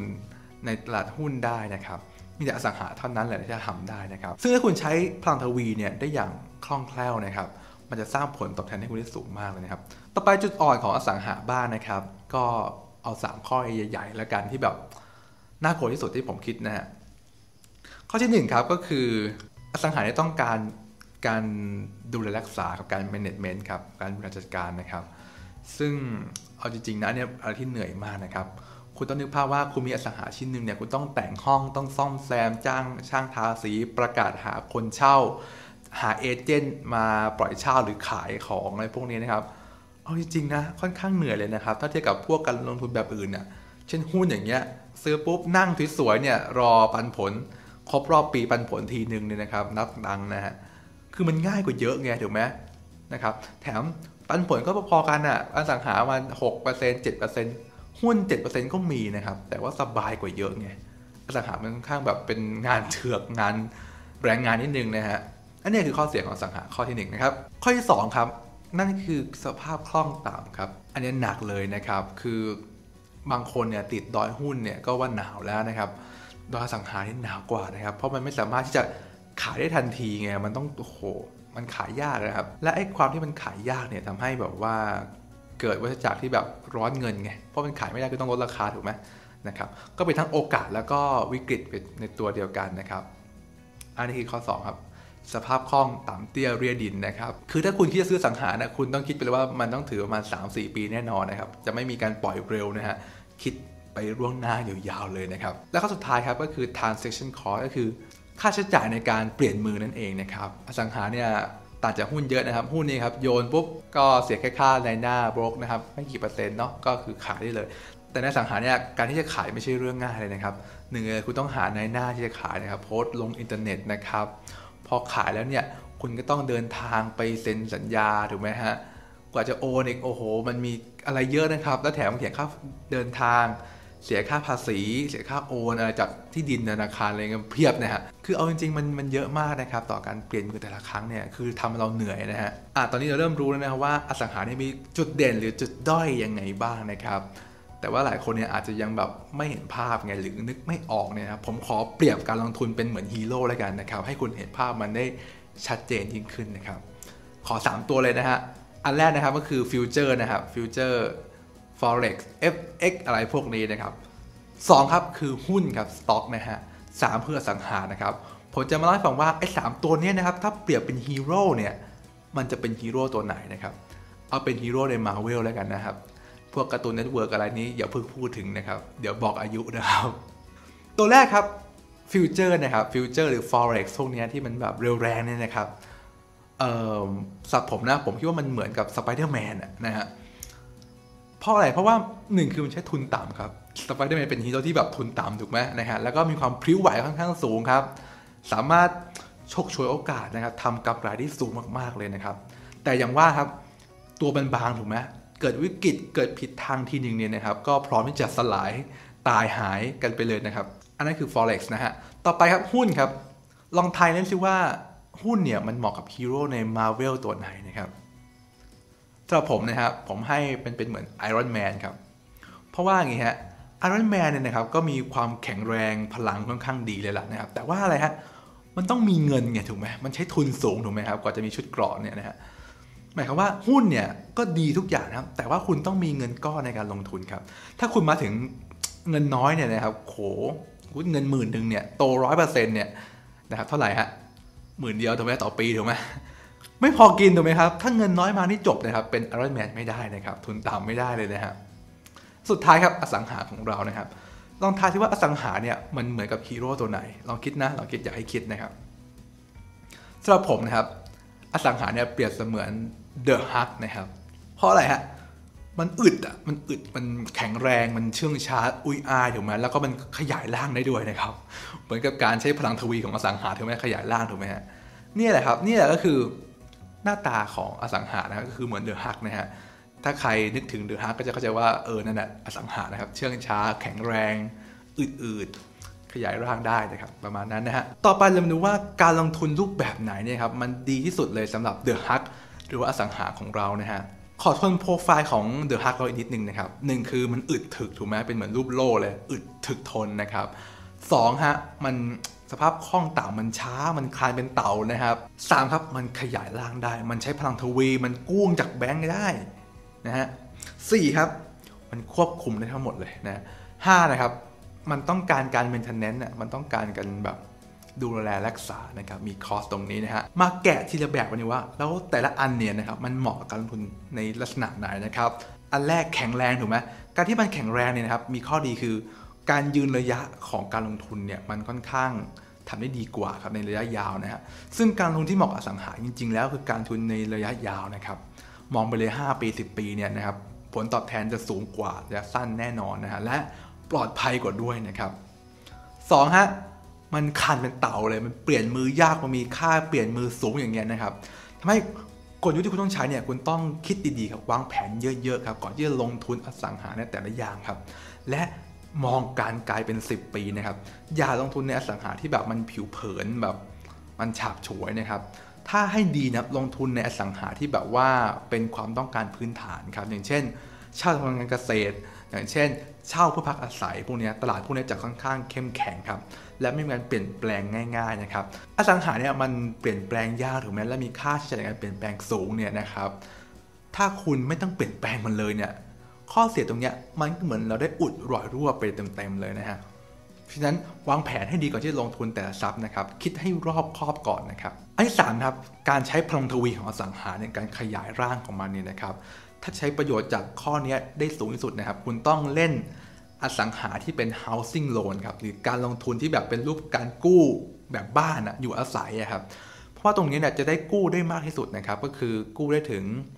90%ถึง 100%ก็มีนะถ้าเป็นอาชีพแบบหมอทนายความอะไรพวกนี้หรือราชการพวกนี้นะครับและไม่พอครับมันกู้ถึง 30 ปีนะครับลองนึกภาพตามนะครับไหนๆจะขยายร่างแล้วขยายนานๆไปเลยถูกไหมแล้วก็ขยายแบบกินพลังงานน้อยๆนะคือส่งดอกเบี้ยต่ำ ฉะนั้นเนี่ย housing loan นะครับหรือการกู้รูปแบบบ้านเนี่ยเหมาะที่สุดเป็นกลยุทธ์ที่เหมาะที่สุดในอสังหาแล้วนะครับ ข้อ4ครับก็คือการควบคุมครับอันนี้รวมไปถึงการควบคุมความเสี่ยงด้วยนะครับ หลายคนอาจจะมีคำถามนะครับว่าเฮ้ยหุ้นก็มีการควบคุมความเสี่ยงอะ่ะเช่นคัดลอสไง พอมันตกมาถึงจุดหนึ่งเนี่ยแล้วก็ขายทิ้งไปแล้วก็ไม่ขาดทุนเยอะแล้ว ซึ่งซึ่งมันใช่นะแต่ว่ามันจะต่างกันนิดนึงนะครับ ในหุ้นเนี่ยนะครับอันนั้นคือการคัดลอสก็คือการไม่ให้ ผลเสียหายเนี่ยหรือว่าไม่ให้การขาดทุนมันละอำปามไปมากกว่านั้นนะครับ แต่ในสาขามันต่างกันครับ มันไม่ใช่การลดการขาดทุนนะแต่เป็นการขจัดความเสี่ยงให้ไปเลยอะอย่างเช่นถ้าตอนนี้นะครับคุณมีความเสี่ยงเรื่องคนเช่าไม่เช่าเนี่ยหรือว่าเศรษฐกิจมันเปลี่ยนเนี่ยคุณสามารถเข้าไปจัดการแก้ไขในตัวของธุรกิจนะธุรกิจได้เลยนะเมื่อทำเสร็จแล้วเนี่ยความเสี่ยงคุณจะหายไปเลย แล้วก็ไม่ต้องไปถึงจุดขาดทุนอะคือมันมันจากการเกาะที่จะไปจุดขาดทุนต่ำหรือขาดทุนสูงเห็นภาพไหมนะครับ นั่นคือข้อดีของอสังหาครับ ควบคุม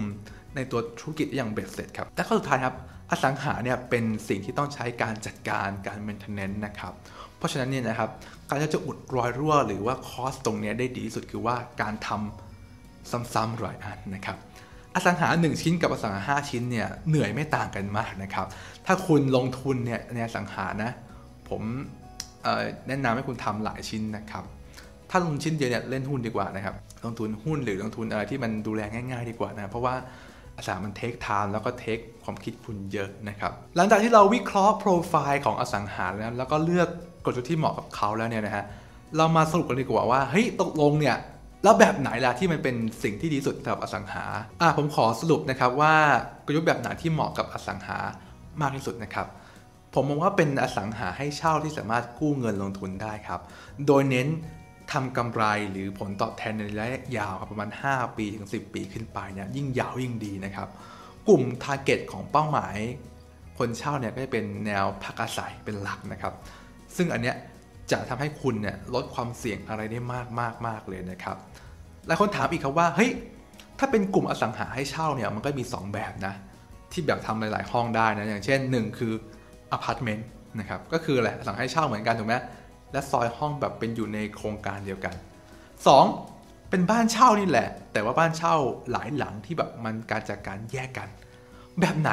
เหมาะกว่ากัน ถ้าพูดตรงๆนะ ผลตอบแทนเนี่ยนะครับอพาร์ตเมนต์ยังไงก็ดีกว่าอยู่แล้วนะครับเพราะว่ามันใช้พื้นที่เนี่ยได้ครบถ้วนและได้คุ้มค่ามากกว่านะครับแต่ว่าถ้าเรามองในนามที่เราเป็นนักลงทุนเนี่ยแบบไหนมันเหมาะกว่ากันนะครับเพราะว่าเราต้องดูเรื่องอื่นด้วยเช่นความเสี่ยงการ management การจัดการถูกไหมผมอ่านหนังสือมาเล่มหนึ่งนะครับ เขาบอกว่าการลงทุนในอสังหาที่ดีที่สุดเนี่ยคือการลงทุนอสังหาสำหรับครอบครัวเดี่ยวเท่านั้นนะครับ คือบ้านหลังเดี่ยวฮะหรือตึกแถวตึกเดียวเนี่ยที่เหมาะกับ 1 ครอบครัวครับหนึ่งยูนิตเท่ากับ1ครอบครัวเห็นภาพไหมนะครับซึ่งไม่ใช่อพาร์ตเมนต์ที่แบบเป็นโครงการแล้วก็มีซอยห้องเล็กๆให้ครอบครัวหลายครอบครัวอยู่ด้วยกันอย่างเงี้ยครับเขาบอกว่าแบบแรกอะแบบที่เป็นบ้านเดี่ยวอะดีกว่านะครับ ด้วยเหตุผลดังนี้นะฮะ ลองฟังดูก่อนนะ ว่าคุณเห็นด้วยหรือเปล่านะครับ เขาบอกว่าการที่เป็นอพาร์ตเมนต์หลังเดียวเนี่ยนะครับ มันต้องมีทีม management ไงนะครับแมネจเมนต์ทีมก็คืออะไรแม่บ้านนะครับ คือยามนะครับ คือผู้ช่วยคนเก็บตังอะไรพวกนี้มันต้องมีเสมียนต้องมีถูกไหมครับเพราะว่าอันเนี้ยมันมีพื้นที่ส่วนกลางเยอะ มันมีพื้นที่ใช้สอยที่ใช้ร่วมกันแหละแล้วตรงนี้เนี่ยไม่มีใครมาทำความสะอาดให้คุณถูกไหมคุณก็ต้องดูแลเองถูกไหมครับ ซึ่งทำให้คุณต้องจ้างทีมเนี่ยเป็นของตัวเองถูกไหมครับ ซึ่งตรงนี้ก็เป็นทั้งค่าใช้จ่ายแล้วก็หนึ่งคือคุณต้องบริหารคนพวกนี้ด้วยนะสองคืออย่างนี้ครับ ปัญหาเล็กๆ ที่เกิดในอพาร์ตเมนต์เนี่ยมันจะเป็นปัญหาที่ใหญ่ครับ อย่างเช่น สมมุตินะหม้อแปลงพังเนี่ยไฟดับทั้งตึกเนี่ยนะครับ โอ้โหถูกไหมถ้าเป็นบ้านอะไรหลังๆเนี่ยไฟดับหลังหนึ่งก็โอเคก็เดือดร้อนแหละ แต่ว่ามันก็ยังพอ ออเดี๋ยวพรุ่งนี้ก็ได้เดี๋ยวไหมครับแต่ถ้ามันดับทุกหลังเนี่ยหรือว่ามันดับทุกห้องในอพาร์ตเมนต์เนี่ยมันปวดหัวนะไหมครับส้วมตันกลิ่นเหม็น ระบบน้ำร้อนไม่ทำงานอะไรพวกนี้ครับก็ปวดหัวมากสำหรับอพาร์ตเมนต์เนาะคือคุณต้องลุกขึ้นมาตอนตีสองตีสามเพื่อมาแก้ให้หายนะครับแต่ต่างกันครับกับบ้านครับ อย่างแรกเลยเนี่ยการที่มันแยกเป็นหลังๆนะครับการ management เนี่ยคุณไม่จำเป็นต้องมีพนักงานไงอย่างเช่นบ้านหลังนี้พังเนี่ยโอเคอย่างน้อยคือมันรอได้อะตอนเช้าได้แหละ นะครับหรือว่าให้เขาย้ายบ้านออกก็ได้นะไปอยู่บ้านหลังอื่นนะครับ และตอนเช้าเนี่ยคุณค่อยไปจ้างเอาซอยครับหรือจ้างให้ช่างมาทำให้ผมหน่อยดิช่างที่เป็นฟรีแลนซ์น่ะหรือช่างที่ไหนก็ได้อะก็มาทำให้คุณถูกไหมมันก็ค่อนข้างสะดวกกว่าคุณจ้างพนักงานเองอะต้อง management พวกค่าแรง management คนอีกถูกไหมครับ หาคนอีกโอ้ปวดหัวถูกไหมที่อย่างเงี้ยคุณจะไม่มีพนักงานของตัวเองครับ คุณจะเอาซอสทั้งหมด แล้วคุณจะสบายนะครับสองคือ ปัญหาเล็กก็เป็นปัญหาเล็กครับ เพราะว่าฮะอย่างที่บอกถ้าน้ำส้วมตันส้วมตันแค่บ้านหลังเดียวเนี่ย แล้วก็ก็แก้แค่หลังเดียวถูกไหมไฟดับหลังหนึ่งก็แก้แค่หลังหนึ่งนะครับ ซึ่งโอกาสที่มันดับทุกหลังเนี่ยมันเป็นไปไม่ได้อยู่แล้วนะครับ ผมมองว่าใน 2 แบบนี้มีข้อดีข้อเสียต่างกันนะครับ ผมไม่ได้บอกว่าไหนดีกว่ากันนะ แต่ถ้าคุณจะเลือกเป็นอพาร์ตเมนต์น่ะคุณต้องเข้าใจว่านี่คือธุรกิจนะครับ มันคือการทำ business นะครับ มันไม่ใช่การลงทุนที่แบบ เอาเงินลงทุนเป็นหุ้นน่ะนี่คือ business เลยล่ะ แต่ว่าการลงทุนอสังหาสำหรับครอบครัวเดียวเนี่ยนะครับ มันคือการเป็น landlord ไง มันไม่ใช่ทำธุรกิจ มันคือ landlord มันคือนักลงทุนนะที่แบบคุณสบายกว่าเยอะนะครับ อันนี้เนี่ยก็แล้วแต่คุณชอบนะคุณชอบแบบไหนแนวไหนนะครับกลยุทธ์ที่ผมพูดเนี่ยเป็นเพียงข้อแนะนำเท่านั้นนะครับสำหรับใครที่ชอบแบบเร็วแรงจะซื้อมาขายไป จะชอบแบบฉาบฉวยอะไรก็แล้วแต่เลยนะครับ อันนี้เป็นเพียงข้อคิดเห็นของผมส่วนตัวเท่านั้นนะครับพอพูดถึงการลงทุนในสังหาริมทรัพย์เนี่ยนะครับหลายคนเริ่มใส่หัวไงรู้สึกว่าเฮ้ยมันใช้เงินเยอะนะครับมันใช้เงินก้อน แต่ความจริงแล้วเนี่ยอสังหาริมทรัพย์นะครับมันไม่เหมือนการลงทุนแบบอื่นครับมันค่อนข้างพิเศษกว่าการลงทุนแบบอื่นนะครับเดี๋ยวผมจะอธิบายให้ฟังว่าหน้าตาของมันเนี่ยมันเป็นอย่างไรนะฮะอยากให้คนลองนึกภาพตามผมนะครับสมมุตินะผมให้มีนายคนหนึ่งชื่อนายเอแล้วกันนะครับ นายเอเนี่ยนะอยากได้ปากกาด้ามหนึ่งมากเลยนะครับนายเอก็เลยไปหาซื้อปากกา แต่บังเอิญปากกาเนี้ยนะฮะมันเป็นของนายบีฮะนายบีเนี่ยบอกเลยว่าถ้านายเอต้องการปากกาด้ามนี้นะนายเอต้องจ่ายนายบี100บาทนะครับ ถ้ามี 100เนี่ยเอาปากกานี้ไปได้เลยนะครับ แต่นายเอบอกว่านายเอไม่มีเงินหรอก100 บาทจะไปหาจากไหนนะครับ โชคดีฮะนายเอเจอกับธนาคารครับ ธนาคารบอกว่าธนาคารเนี่ยยินดีจะให้เงินนายเอ กู้นะ100 บาท เพื่อซื้อปากกาด้ามนี้ครับนายเอก็ได้เงินมา 100 บาทครับจ่ายกับนายบีและเอาปากกาเนี่ยมาเป็นของตัวเองสมใจนะครับ แต่เรื่องเนี่ยมันยังไม่จบเท่านั้นครับ ธนาคารบอกว่าถ้าคุณจะยืมเงินธนาคารนะคุณต้องจ่ายดอกเบี้ยทุกๆ ปีไงปีละ5%นะครับดังนั้นเนี่ยนายเอเนี่ยนะฮะก็ต้องควักเงินตัวเองนะครับจ่ายดอกเบี้ยธนาคารปีละ5%อย่างเนี้ยทุกๆ ปีเลยครับอยู่มาวันหนึ่งครับมีนายซีเข้ามาฮะ ในซีเห็นปากกานายเอเนี่ยในซีรู้สึกชอบมากเลยอยากได้ปากกาด้ามนี้มากเลยนะครับนายซีบอกว่าเฮ้ยฉันขอใช้ปากกาของคุณได้ไหมนายเอบอกว่าถ้าคุณอยากจะใช้ปากกาด้ามนี้นะคุณต้องจ่ายค่าเช่าฉันมา ปีละ 6 บาทครับนายซีโอเคฮะโอเคฉันยินดีจ่ายปีละ6บาท เพื่อจะได้ปากกาด้ามนี้มาใช้ 1 ปีนะครับซึ่งปากกาด้ามนี้ ก็อยู่ที่นายซีแล้ว แต่คุณอย่าลืมว่าปากกาดำนี้มันยังเป็นของนายเออยู่นะครับ ซึ่งทุกๆ ปีเนี่ยนะครับนายซีเนี่ยก็ต้องจ่ายค่าเช่าให้กับนายเอถูกไหมนะครับ นายเอก็เลยต้องแบ่งสัดส่วนครับ ส่วนหนึ่งเนี่ยครับรายได้จากค่าเช่าเนี่ยก็ต้องจ่ายธนาคารเนาะคือ 5 บาทนะครับ และส่วนที่เหลือ 1 บาทเนี่ยนายเอก็เป็นกำไรของเขานะครับถ้าคุณเห็นภาพนะครับตอนนี้นะฮะนายเอเป็นทั้งเจ้าของปากกาครับและตราบใดนะครับที่นายซียังเช่าปากกานายเออยู่อย่างเงี้ยนะฮะนายเอก็จะมีเงินเป็นรายได้นะครับเป็นบวกทุกๆ ปีปีละ 1 บาทนะครับคุณจะเห็นได้เลยว่านายเอเนี่ยเริ่มจากตัวเปล่านะไม่ได้มีอะไรเลยนะครับ แต่ถึงอย่างนั้นเนี่ยนะครับนายเอก็สามารถเสกเงินจากอากาศได้นะครับ และเป็นเจ้าของปากกาได้ด้วยนะครับ ซึ่งปากกาที่ผมพูดถึงเนี่ยมันคืออสังหาริมทรัพย์ครับและเรื่องราวที่ผมพูดทั้งหมดก็คือการลงทุนในอสังหาริมทรัพย์ครับคุณจะเริ่มเห็นว่าเฮ้ยมันต่างจากการลงทุนทั่วไปเนี่ยที่แบบต้องเอาเงินก้อนนะไปลงทุนในกิจการในหุ้นนะและเงินก็เติบโต อันนั้นคือใช้เงินในการสร้างเงินถูกไหมให้เงินทำงาน แต่จริง ๆ แล้วอสังหานะครับมันไม่เหมือนกับการลงทุนแบบทั่วไปแบบที่คุณเคยเห็นไงอสังหาครับไม่ใช่การลงทุนอีกแล้วนะฮะมันคือการสร้างข้อตกลงครับ ถ้าคุณมีคนหนึ่งที่สร้างข้อตกลงที่ผมพูดได้เนี่ยนะฮะคุณก็สามารถเสกเงินจากอากาศได้ด้วยเช่นเดียวกันนะครับ เรื่องเงินไม่มีไม่ต้องเป็นห่วงครับเพราะเรามีธนาคารที่พอจะปล่อยเงินอยู่แล้วนะฮะแต่ที่สำคัญกว่านั้นคือว่าแล้วคุณน่ะคุณสร้างดีลหรือสร้างข้อตกลงแบบนั้นเนี่ยได้หรือเปล่านะครับ แต่คุณรู้ไหมว่าความมั่งคั่งที่เกิดจากการสร้างเงินที่ผมเล่าไปข้างต้นเนี่ยเป็นเป็นความมั่งคั่งส่วนน้อยครับที่เกิดขึ้นในสังหาริมทรัพย์นะครับแต่ความมั่งคั่งก้อนใหญ่จริงๆเนี่ยมันต่อจากนี้ครับลองย้อนกลับไปประกาศที่ผมเล่าให้ฟังข้างต้นนะครับ เมื่อเวลาผ่านไปผ่านไปเนี่ยฮะ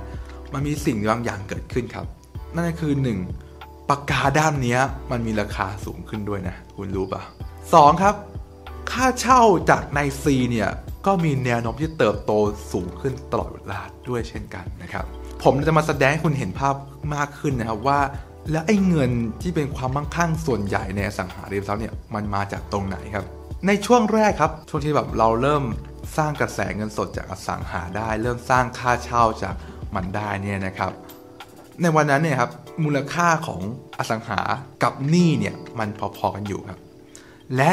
รายได้นะครับหรือว่าค่าเช่าเนี่ยมันก็แค่เพียงพอจะส่งหนี้ได้ในแต่ละเดือนในแต่ละเดือนนะครับ ซึ่งเอาจริงๆมันไม่ได้เหลือเยอะหรอกนะครับ บางคนเนี่ยเจ้ากันนะครับหรือบางคนเนี่ยได้มากกว่าเดิมแค่แบบ200 บาทต่อเดือนหรือ 500 บาทต่อเดือนนะครับ หลายคนบอกว่าเฮ้ยมันเป็นเงินที่กุ้งกิ้งเนี่ยมันแบบ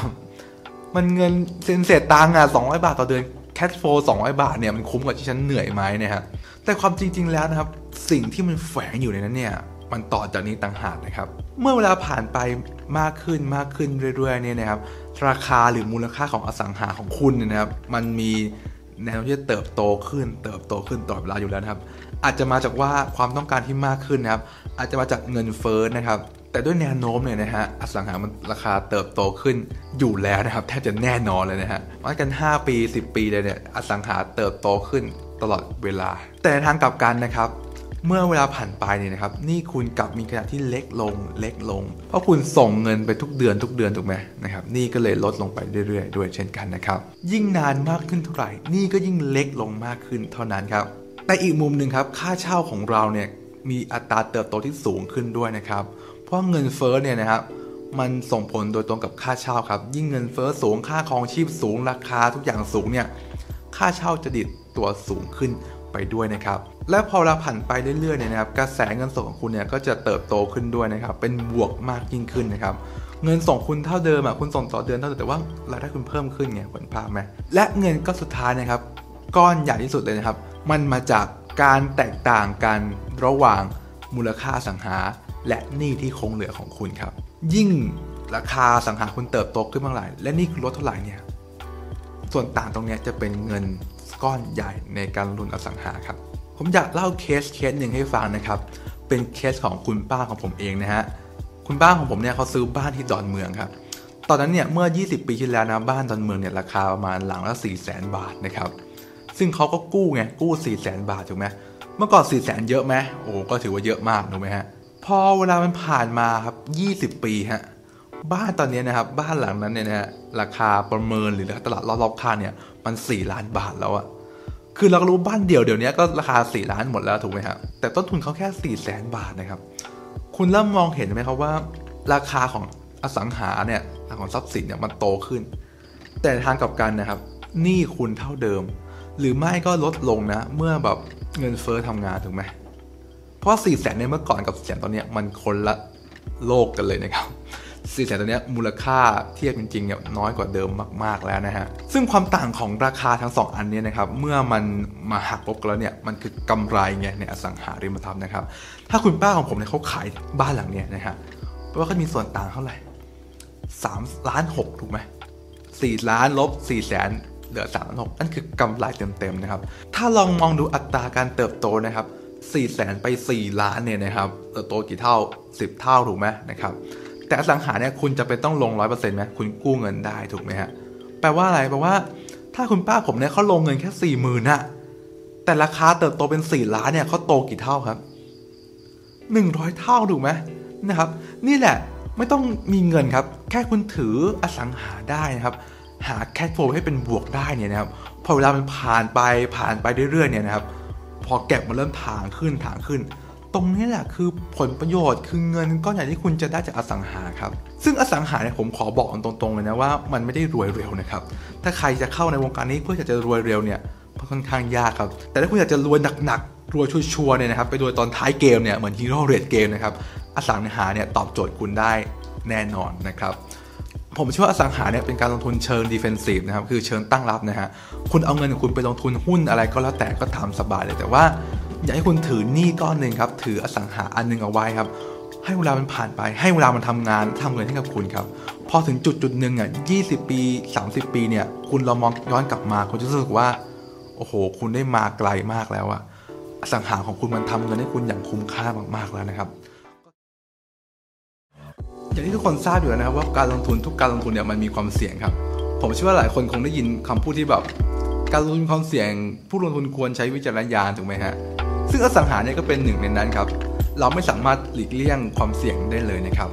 คนหลายคนกลัวความเสี่ยงฮะเลยไม่ได้ลงมือทำเลยไม่ได้ action อะไรบางอย่างเพื่อให้เกิดผลลัพธ์ครับ แต่วันนี้นะครับถ้าเรารู้เลยว่าความเสี่ยงที่เราจะเจอเนี่ยคืออะไรฮะเราก็สามารถจัดการความเสี่ยงลดความเสี่ยงหรือว่าป้องกันความเสี่ยงนั้นได้ครับ ซึ่งที่จะพูดถึงความเสี่ยงในอสังหาริมทรัพย์ต้องบอกก่อนเลยว่า โดยธรรมชาติของอสังหาเนี่ยนะครับความเสี่ยงมันต่ำมากอยู่แล้วนะครับ อสังหานะมีการเติบโตที่มั่นคงแล้วค่อนข้างนิ่งนะครับต่างจากการลงทุนแบบอื่นนะที่มีความเหวี่ยงสูงนะฮะทำให้ราคาเนี่ยมันผันผวนมาก ๆ เลยนะครับ และอสังหาเนี่ยยังมีผลตอบแทนจากค่าเช่าที่มีแนวโน้มเติบโตอยู่ตลอดเวลาด้วย และการเช่าเนี่ยนะครับเป็นปัจจัยพื้นฐานของมนุษย์ไงทำให้การหาคนเช่าเนี่ยมันไม่ได้ยากเย็นอะไรนะครับมันเป็นการลงทุนที่เข้าใจง่ายนะครับแค่คุณรู้ว่าตรงไหนเนี่ยคนอยู่เยอะคนทำงานเยอะคุณก็สามารถเริ่มจะลงทุนได้แล้วนะครับ และอีกปัจจัยหนึ่งครับที่บ่งบอกว่าอสังหาเนี่ยมันมีความมั่นคงสูงก็คือธนาคารครับ อสังหาเป็นการลงทุนเดียวนะฮะที่ธนาคารเนี่ยมาช่วยแบกรับความเสี่ยงกับคุณด้วย คือการกู้ธนาคารได้นั่นเองนะครับ แต่การลงทุนแบบอื่นเนี่ยเราอาจจะไม่เห็นการกู้เงินแบบนี้ถูกไหมฮะ แต่นี่คือสิทธิพิเศษของอสังหาครับ ซึ่งเป็นตัวการันตีได้เลยว่าอสังหาแท้จริงแล้ว มันปลอดภัยและความเสี่ยงต่ำครับ แต่ในอสังหาครับมีรูปแบบการลงทุนอยู่ 2 รูปแบบครับหนึ่งก็คือใช้เงินสดซื้อครับสคือกู้ธนาคารถูกไหมโดยทำเจ้าของอสังหาเนี่ยนะครับมันค่อนข้างเซฟและปลอดภัยอยู่แล้วแหละนะฮะ แต่ว่าด้วยรูปแบบการลงทุนเนี่ยให้ความเสี่ยงมันเพิ่มขึ้นนะครับ เดี๋ยวผมจะแจกแจงลงทีละอันว่า ความเสี่ยงแต่ละรูปแบบเนี่ยมันหน้าตาแบบไหนครับ อันดับแรกเนี่ยผมขอไปโฟกัสที่การใช้เงินสดลงทุนก่อนนะครับ ซึ่งรูปแบบนี้ก็คล้ายๆกับการเอาเงินไปซื้อหุ้นนะฮะหรือเอาเงินไปซื้อกองทุนพันธบัตรรัฐบาลในพวกนี้นะครับมือใช้เงินสดในการซื้อนะฮะความเสี่ยงนะที่หลายคนเขากลัวเนี่ยจะมีอยู่ไม่กี่อย่างครับ อย่างแรกที่ผมเจอบ่อยที่สุดนะก็คือว่าเฮ้ยราคามันจะตกหรือเปล่านะครับสองคือความเสี่ยงที่ไม่มีคนเช่าครับ เอาวันแรกก่อนแล้วกันนะครับ ความเสี่ยงเรื่องราคาตกเนี่ยบอกได้เลยว่าอสังหาเนี่ยนะครับไม่มีตรงนี้นะครับ อสังหาเป็นการลงที่มีอัตราการเติบโตของมูลค่าเนี่ยตลอดเวลานะครับ น้อยคนมากนะที่แบบว่าราคาตกนะครับ ถ้าแบบไม่ใช่น้ำท่วมใหญ่ๆ หรือแบบว่ารีบร้อนเงินขายจริง ๆนะครับ และต่อให้ราคาตกเนี่ย คุณก็ไม่ต้องถูกบังคับขายไงถ้าคุณไม่ใช่คนที่ร้อนเงินนะครับ ไม่เหมือนกับพวก หุ้นนะครับหรือว่าพวก forex ต่างๆ ที่คุณถูกบังคับขายเมื่อราคาที่ตกไปนะครับเพราะฉะนั้นเนี่ยความเสี่ยงเรื่องราคาตกในสังหาเนี่ยแทบไม่มีเลยนะครับ น้อยมากไม่ค่อยเห็นนะครับ ส่วนข้อ2นะครับเรื่องการไม่มีคนเช่าครับ อันนี้ผมก็ได้ยินเยอะไงว่าคนกังวลตรงนี้นะครับ แต่ผมอยากจะบอกแบบนี้ครับว่า ไม่มีหรอกครับการที่หาคนเช่าไม่ได้นะครับ อย่างมากเลยเนี่ยนะก็แค่ได้ค่าเช่าน้อยลง ได้รีเทิร์นน้อยลงครับ ผมจะเล่าเคสจริงของผมให้ฟังนะครับ อนที่ผมเริ่มลงทุนเนี่ยผมซื้อคอนโดที่ค่อนข้างห่วยมานะครับแล้วเรากังวลใจมากว่าเราจะหาคนเช่าไม่ได้นะฮะแต่เมื่อผมเนี่ยลดราคาค่าเช่าครับทำให้รู้เลยว่าที่จริงแล้วเนี่ยคอนโดทุกอันเนี่ยมีคนเช่าอยู่แล้วนะครับเพียงแต่ว่าราคาเท่าไหร่เท่านั้นเองนะครับคุณลองนึกภาพตามผมนะครับคอนโดของผมเนี่ยทำเลห่วยมากเลย แต่ว่ามันก็เป็นคอนโดอะหน้าตาโอเคหน่อยนะฮะซึ่งผมคิดว่ายังยังไงยังไงเนี่ยมันก็ดูดีกว่าอพาร์ตเมนต์อะดูดีกว่าหอพักแถวนั้นอะเห็นภาพไหมครับ ถ้าผมกดราคาลงไปเนี่ยยังไงก็มีคนเช่า แต่แค่ได้ยิวต่ำลงถูกไหมแต่ว่าโอกาสที่คนไม่เช่าเลยหาเช่าไม่ได้เนี่ยมันไม่มันไม่มีนะครับมันเป็นไปไม่ได้นะครับแต่อยู่ที่ว่าได้ค่าเช่าเท่าไหร่นะฮะถ้ามีคนเช่าก็กดไปเรื่อยๆเดี๋ยวก็มีคนเช่าเองนะครับจากประสบการณ์ของผมนะครับยอมลดราคาค่าเช่า แต่มีคนเช่าทั้งปีเนี่ยดีกว่ารอราคาสูงๆแต่ว่าหาคนเช่าไม่ได้นะครับเพราะว่ามีคนช่วยผ่อนแบงค์ ให้เราเนี่ยต่อให้แบบผ่อนไม่มากก็ยังดีกว่าไม่มีคนผ่อนถูกไหมเพราะฉะนั้นเนี่ยความเสี่ยงเรื่องคนเช่าอย่างขี้เล็บเลยนะครับ ก็แค่ได้ return น้อยครับ แต่ถึงจะ return น้อยนะก็ประมาณ 3% 4%นะครับ ซึ่ง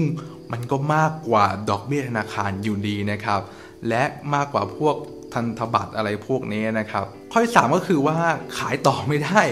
สภาพคล่องมันต่ำติดมืออะไรพวกนี้นะครับก็นี้ก็เจอกันบ่อยครับเพราะว่าสังหาเนี่ยมันไม่ได้ขายกันง่าย ๆ ถูกไหมนะฮะแต่ถ้าคนเป็นคนหนึ่งที่แบบมีเงินเย็นนะครับ อันนี้อาจจะไม่ได้เดือดร้อนอะไรถูกไหมแต่สำหรับคนที่แบบว่าจะซื้อมาเพื่อขายต่ออะไรเงี้ยอันนี้ก็เป็นปัญหาหนึ่งเป็นความเสี่ยงหนึ่งเช่นเดียวกันนะครับ ผมเสนออย่างนี้ครับถ้าคุณเป็นคนหนึ่งที่เล่นเกมระยะลองเทอมเนี่ยนะฮะความเสี่ยงเนี้ยก็จะหมดไปโอเคไหมเพราะคุณถือยาวอยู่แล้วนี่แล้วคล่องต่ำก็ไม่เป็นไรถูกไหมครับ 2ครับ ถ้าคุณต้องการเงินจริงๆเนี่ยนะฮะคุณสามารถเอาที่ดินตรงนี้หรือเอาทรัพย์สินนี้ไปเข้าธนาคารได้ครับเพื่อขอวงเงินกู้มาได้นะครับสำหรับคนที่ร้อนเงินเนี่ยนะครับ อันนี้ก็สามารถช่วยให้คุณแบบผ่อนหนักเป็นเบาได้นะครับ ช่วยให้คุณหมุนสภาพคล่องของคุณได้นะครับ อันนี้ก็คือทริคในการแก้ไขปัญหาเรื่องสภาพคล่องนะครับ จะเห็นได้ว่าถ้าคุณใช้เงินสดในการลงทุนนะครับ เอาจริงๆนะมันความเสี่ยงต่ำมากนะครับ ราคาก็เติบโตตลอดอยู่แล้วโอเคไหมสองคือ อย่างแย่ก็ได้แค่ยิวต่ำอะได้แค่ค่าเช่าถูกหน่อย3% 4%อย่างเงี้ย2%อะให้เต็มที่2% 3%ก็ยังได้ แต่มันจะไม่ต่ำนี่ตลอดหรอกนะครับ ซึ่งมันจะมีอัตราที่เติบโตขึ้นด้วยนะครับ และถ้ามันติดมือเนี่ยคุณก็ยังใช้หลักทรัพย์ของคุณเนี่ยนะค้ำประกันธนาคารเพื่อเอาเงินกู้ออกมาหมุนก่อนได้ด้วยนะครับ แต่โอเคมีดอกเบี้ยนั้นก็อีกเรื่องหนึ่งแล้วแต่ว่าความเสี่ยงของคุณเนี่ยมันก็ถูกลดหลั่นไปเยอะนะ ผมมองว่าถ้าคุณใช้เงินสดแต่ความเสี่ยงนี้แทบจะไม่มีเลยนะครับ แต่ประเด็นมันคืออย่างนี้ฮะ คนส่วนใหญ่เนี่ยไม่ค่อยใช้เงินสดในการลงทุนถูกไหมเขาใช้เงินธนาคารหรือเงินกู้ถูกไหมฮะ ซึ่งความเสี่ยงหลักๆเนี่ยจะอยู่ที่คนกลุ่มนี้นะครับ เดี๋ยวผมจะมาแจ้งให้ว่า ถ้าคุณกู้เงินแล้วมันจะเสี่ยงเท่าไหร่เชียว ความเสี่ยงที่หลายคนกังวลมากที่สุดนะครับในเรื่องการกู้เงินนะครับหนีไม่พ้นเรื่องนี้ฮะก็นั่นก็คือโดนธนาคารยึดนะครับ เออเพราะว่าเราเนี่ยนะครับไม่สามารถหาค่าเช่าหรือว่าไม่สามารถหารายได้เนี่ยเพื่อจะส่ง ผ่อนธนาคารได้นะครับ ก็กลัวที่จะโดนยึดถูกไหมอันนี้เป็นความเสี่ยงหลักที่ผมได้ยินมานะครับ เบื้องต้นนะครับกระบวนการการยึดทรัพย์เนี่ยนะครับมันไม่ได้ทำกันง่ายๆนะผมบอกก่อนนะครับ คือคุณสามารถประนอมหนี้ได้ต่อรองดอกเบี้ยได้ ผ่อนผันการชำระได้ ที่ผมเคยเห็นเพื่อนผมทำก็ผ่อนผันได้ได้เป็นปีนะครับส่งแค่ดอกเบี้ยเท่านั้นอะไรพวกนี้นะครับคือมันไม่ใช่แบบว่าคุณหยุดส่งปุ๊บคุณเบี้ยปุ๊บเขายึดคุณทันทีนะพวกนี้มีการประนอมหนี้นะซึ่งอันนี้ก็เป็นการผ่อนผัน หรือบรรเทาความเสี่ยงของคุณได้ด้วยนะครับ แต่ว่าถ้าต้องยึดเกินจริงๆเนี่ยหรือว่าคุณไม่สามารถส่งหนี้ได้จริงๆเนี่ยนะครับผมจะแสดงคุณดูว่าแล้วความเสี่ยงที่คุณรับเนี่ยมันเท่าไหร่เชียวนะฮะเบื้องต้นนะครับหลายคนอาจจะลืมไปครับว่าเขาเนี่ยไม่ได้ใช้เงินตัวเองส่งไงนะฮะแต่เขาใช้เงินจากธนาคารในการซื้อถูกไหมคือเงินก็ไม่ใช่ของคุณนะโอเคไหมฮะผมถามจริงๆเหอะคุณเสี่ยงอะไรครับ ถ้าคุณลงทุนโดยไม่ใช่เงินสักบาทเดียวของคุณเนี่ยแล้วแล้วคุณจะเสี่ยงอะไร จริงไหมคนที่เสี่ยงนั่นคือใครธนาคารเปล่าโอเคไหมนะฮะแต่หลายคนอาจจะเถียงผมนะว่าเอ้ยคุณคิมมั่วแล้วนะครับว่าตอนที่เขาลงเนี่ยเขาใช้เงินส่วนหนึ่งในการลงทุนนะอาจจะประมาณ 10% 20%เป็นเงินจอง เงินดาวอะไรพวกนี้นะครับ ซึ่งเขาใช้เงินของตัวเองนะเว้ย ถ้าโดนยึดเนี่ยโอเคแหละตัวทรัพย์เนี่ยก็ยึดไปเพราะว่ามันไม่ใช่ของฉันอยู่แล้ว มันเป็นของแบงก์ถูกไหมแต่เงิน 20%ที่ฉันลงไปนั่นของฉันนะนี่ไม่เรียกว่าความเสี่ยงจะเรียกว่าอะไรถูกไหมฮะ จริงครับ ถ้าคุณลงทุนในทรัพย์สินมือหนึ่งเนี่ยนะครับยังไงคุณต้องมีเงินดาวไหมโอเคไหมคุณต้องมีเงินจองอะไรพวกนี้เยอะถูกไหมครับ แต่คนหลายคนไม่รู้นะครับว่ามันมีทริคบางอย่างทำให้คุณกู้เงินได้ 100%นะครับนั่นก็คือ การลงทุนในทรัพย์มือสองนั่นเองนะครับ คุณรู้ไหมว่าทรัพย์มือสองเนี่ยคุณสามารถกู้เงินได้ 100%เลยนะฮะ และมันมีโอกาสมากเลยที่คุณจะลงทุนโดยที่ไม่ใช้เงินของตัวเองเลยนะครับ ซึ่งตัวผมเนี่ยแนะนำอย่างยิ่งเลยนะครับสำหรับคนที่เป็นมือใหม่แล้วไม่ได้มีเงินเยอะเนี่ยคุณควรลงทุนในทรัพย์สินมือสองนะครับ เหตุผลหนึ่งที่บอกไปก็คือว่ามันสามารถ กู้ได้ 100%ครับ บางครั้งคุณอาจจะกู้แล้วเงินเหลือด้วยนะฮะหลายคนก็ได้เงินมาตรงนี้นะครับ ยอมรับมาซะดีๆนะครับ ซึ่งตรงนี้เนี่ยทำให้ความเสี่ยงในการสูญเสียเงินลงทุนในก้อนแรกของคุณเนี่ยมันลดลงไปได้เยอะเลยครับไม่ใช่เรียกลดลงมันเรียกว่าไม่มีเลยนะครับ และมากไปกว่านั้นเนี่ยนะครับทรัพย์มือสองส่วนใหญ่เนี่ยนะจะมีคนเช่ารออยู่แล้วนะครับ คือมือสองมันคือตึกที่เป็นตึกเก่าถูกไหมครับบางครั้งเนี่ยตึกเก่าเนี่ยมันก็จะมีคนอยู่แล้วส่วนหนึ่งนะฮะมันจะไม่ใช่แบบเริ่มจากโล่งๆไง ทำให้ลงทุนในทรัพย์มือสองเนี่ยการหาคนเช่ามันค่อนข้างง่ายกว่าทรัพย์มือหนึ่งครับ ถ้าคุณซื้อทรัพย์มือหนึ่งมาแล้วแบบโครงการคอนโดนั้นแล้วกันนะ ถ้าคอนโดนั้นเนี่ยมันโล่งทั้งคอนโดเลยอย่างเงี้ยนะครับ มันก็ต้องแย่งกันเช่า แย่งกันอยู่ถูกไหมฮะทำให้แบบหลาย ๆ ครั้งค่าเช่ามันก็ถูกก็ลดถูกถูกเอ่อถูกแข่งขันด้านราคาก็ลดลงไปนะครับ แต่คอนโดมือสองเนี่ยหรือทรัพย์มือสองเนี่ยส่วนใหญ่แล้วนะครับ คนเช่ามันจะมีอยู่แล้วไง มันจะแบบ รอเข้าอยู่แล้วนะครับ ซึ่งอันนี้มันจะหาคนเช่าได้เร็วและง่ายกว่านะครับ และหลายคนก็ซื้อพร้อมคนเช่าเลย และนี่ก็เป็นการบริหารความเสี่ยงอีกด้านหนึ่งเช่นเดียวกันนะครับ เราสังเกตไหมว่าต่อให้มีความเสี่ยงแค่ไหนเนี่ยมันก็มีแผนมีเทคนิคการรองรับอยู่ดีนะฮะคุณจะเริ่มเห็นแล้วว่าเอาจริงแล้วความเสี่ยงในอสังหาเนี่ยนะครับมันมันน้อยมากนะต่อให้คุณกู้เงินก็ตามนะครับแต่คนที่มีความเสี่ยงหนักกว่าคุณน่ยนั่นก็คือธนาคารไงถูกไหมธนาคารต่างหากที่คนเครียดคนเหนื่อยยิ่งกว่าคุณถูกไหมฮะความเสี่ยงที่คุณจะรับนะครับก็มีเต็มที่เลยก็คือเงินค่าจองเล็กๆน้อยๆนะครับและเครดิตของคุณที่จะสูญเสียไปนั่นเองเมื่อถูกยึดเมื่อส่งไม่ได้นะครับ เอาจริง ๆ แล้วเนี่ยจะว่ามันร้ายแรงไหมมันก็ก็ไม่ทำให้เราตายถูกไหมก็ไม่ทำให้เราเจ็บปวดมาก แต่ว่าการเสียเครดิตเนี่ยผมค่อนข้างซีเรียสนะครับ เพราะว่ามันจะทำให้คุณเนี่ยไม่สามารถเติบโตในวงการอสังหาได้อีกเลยนะครับ เพราะฉะนั้นเนี่ยคำแนะนำสุดท้ายในการลดความเสี่ยงของผมก็คือว่า คุณต้องถือทรัพย์ให้ได้นานที่สุดเท่าที่จะทำได้ครับ โดยธรรมชาติของความเสี่ยงในอสังหาเนี่ยครับมันจะค่อย ๆ ลดลงไปเรื่อยๆนะตามเวลาที่มันผ่านไปครับ ยิ่งคุณถือได้นานเท่าไหร่ความเสี่ยงคุณก็จะลดลงไปเท่านั้นนะครับสาเหตุหลักๆก็คืออย่างแรกเลยนะครับโลนของคุณเนี่ยหรือเงินกู้ของคุณเนี่ยมันลดลงไปด้วยตามเวลานะครับอาที่คุณส่งไปทุกเดือนทุกเดือนนั่นแหละครับส่วนหนึ่งดอกเบี้ยใช่อีกส่วนหนึ่งคือลดเงินต้น ของคุณนะครับ และในช่วง 3 ปีแรกเนี่ยนะครับ ดอกเบี้ยแล้วมันต่ำเตี้ยเรียดินมากนะครับ อัตราส่วนที่ผมสังเกตนั่นก็คือครึ่งครึ่งนะครับ ครึ่งหนึ่งเนี่ยจะไปทบเงินต้นเลย อีกครึ่งหนึ่งก็จะจ่ายดอกเบี้ยนะครับ ซึ่งถือว่าเยอะมากนะครับ ถ้าคุณผ่านไปเป็น 24 เนี่ยนะครับ ประมาณแค่ 20%หรือ 10%เนี่ยที่เป็นจ่ายเงินต้นนะ แต่ช่วง 3 ปีแรกเนี่ยมันจ่ายกันครึ่งครึ่งอะ ผมว่ามันโอเคสุดๆแล้วนะครับไซส์ที่2นะครับก็คือ อัตราค่าเช่าเนี่ยมันมีแนวที่เติบโตขึ้นอยู่ตลอดเวลาครับ และการที่ค่าเช่ามีแนวโน้มเติบโตขึ้นเนี่ยก็ทำให้คุณสามารถผ่อนแบงค์ได้สะดวกสบายขึ้นเช่นกันนะครับ เหตุผลข้อที่3นะก็คือการ refinance ครับ ผมขอบอกว่าการ refinance นั้นเป็นเวทมนต์ในวงการอสังหาเลยนะครับ คือคุณสามารถใช้ดอกเบี้ย 3 ปีแรกที่แบบถูกๆ เช่นบาท 2 บาท ได้อยู่ตลอดเวลาเลยนะแต่คุณต้อง refinance ทุกๆ 3 ปีนั่นเองนะครับ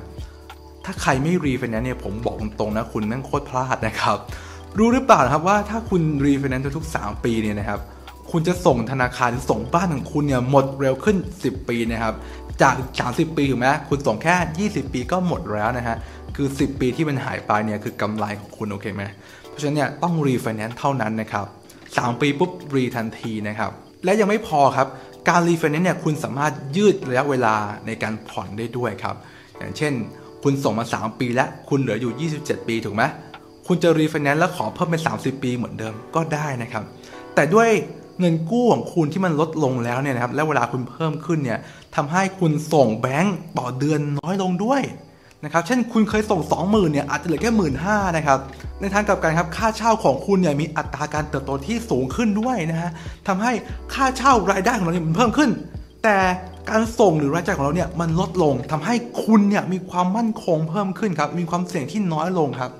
ซึ่งระยะเวลาที่ผมแนะนำนะ ให้คุณถือให้ได้นะ ไม่ว่าจะเกิดอะไรขึ้นเนี่ยคุณถือให้ได้ 3 ปี ผมขอ 3 ปีนะฮะถ้าคุณถือได้ 3 ปีโอเคละ3ปีแล้วมันอาจจะแบบไม่ได้เงินมาก หรือว่ามันกุ้งกิ้งเงินเหลือ 2 3 0 0เนี่ยนะครับหรือว่าแบบโอ้โหมีบางทีต้องควักเงินบ้างเนี่ยนะฮะขอ 3 ปี คุณทนได้ 3 ปีทุกอย่างคลี่คลายนะครับเหมือนของผมเองเนี่ยในช่วงปีแรกๆเนี่ยโอ้โหมันเครียดมากนะครับเพราะผม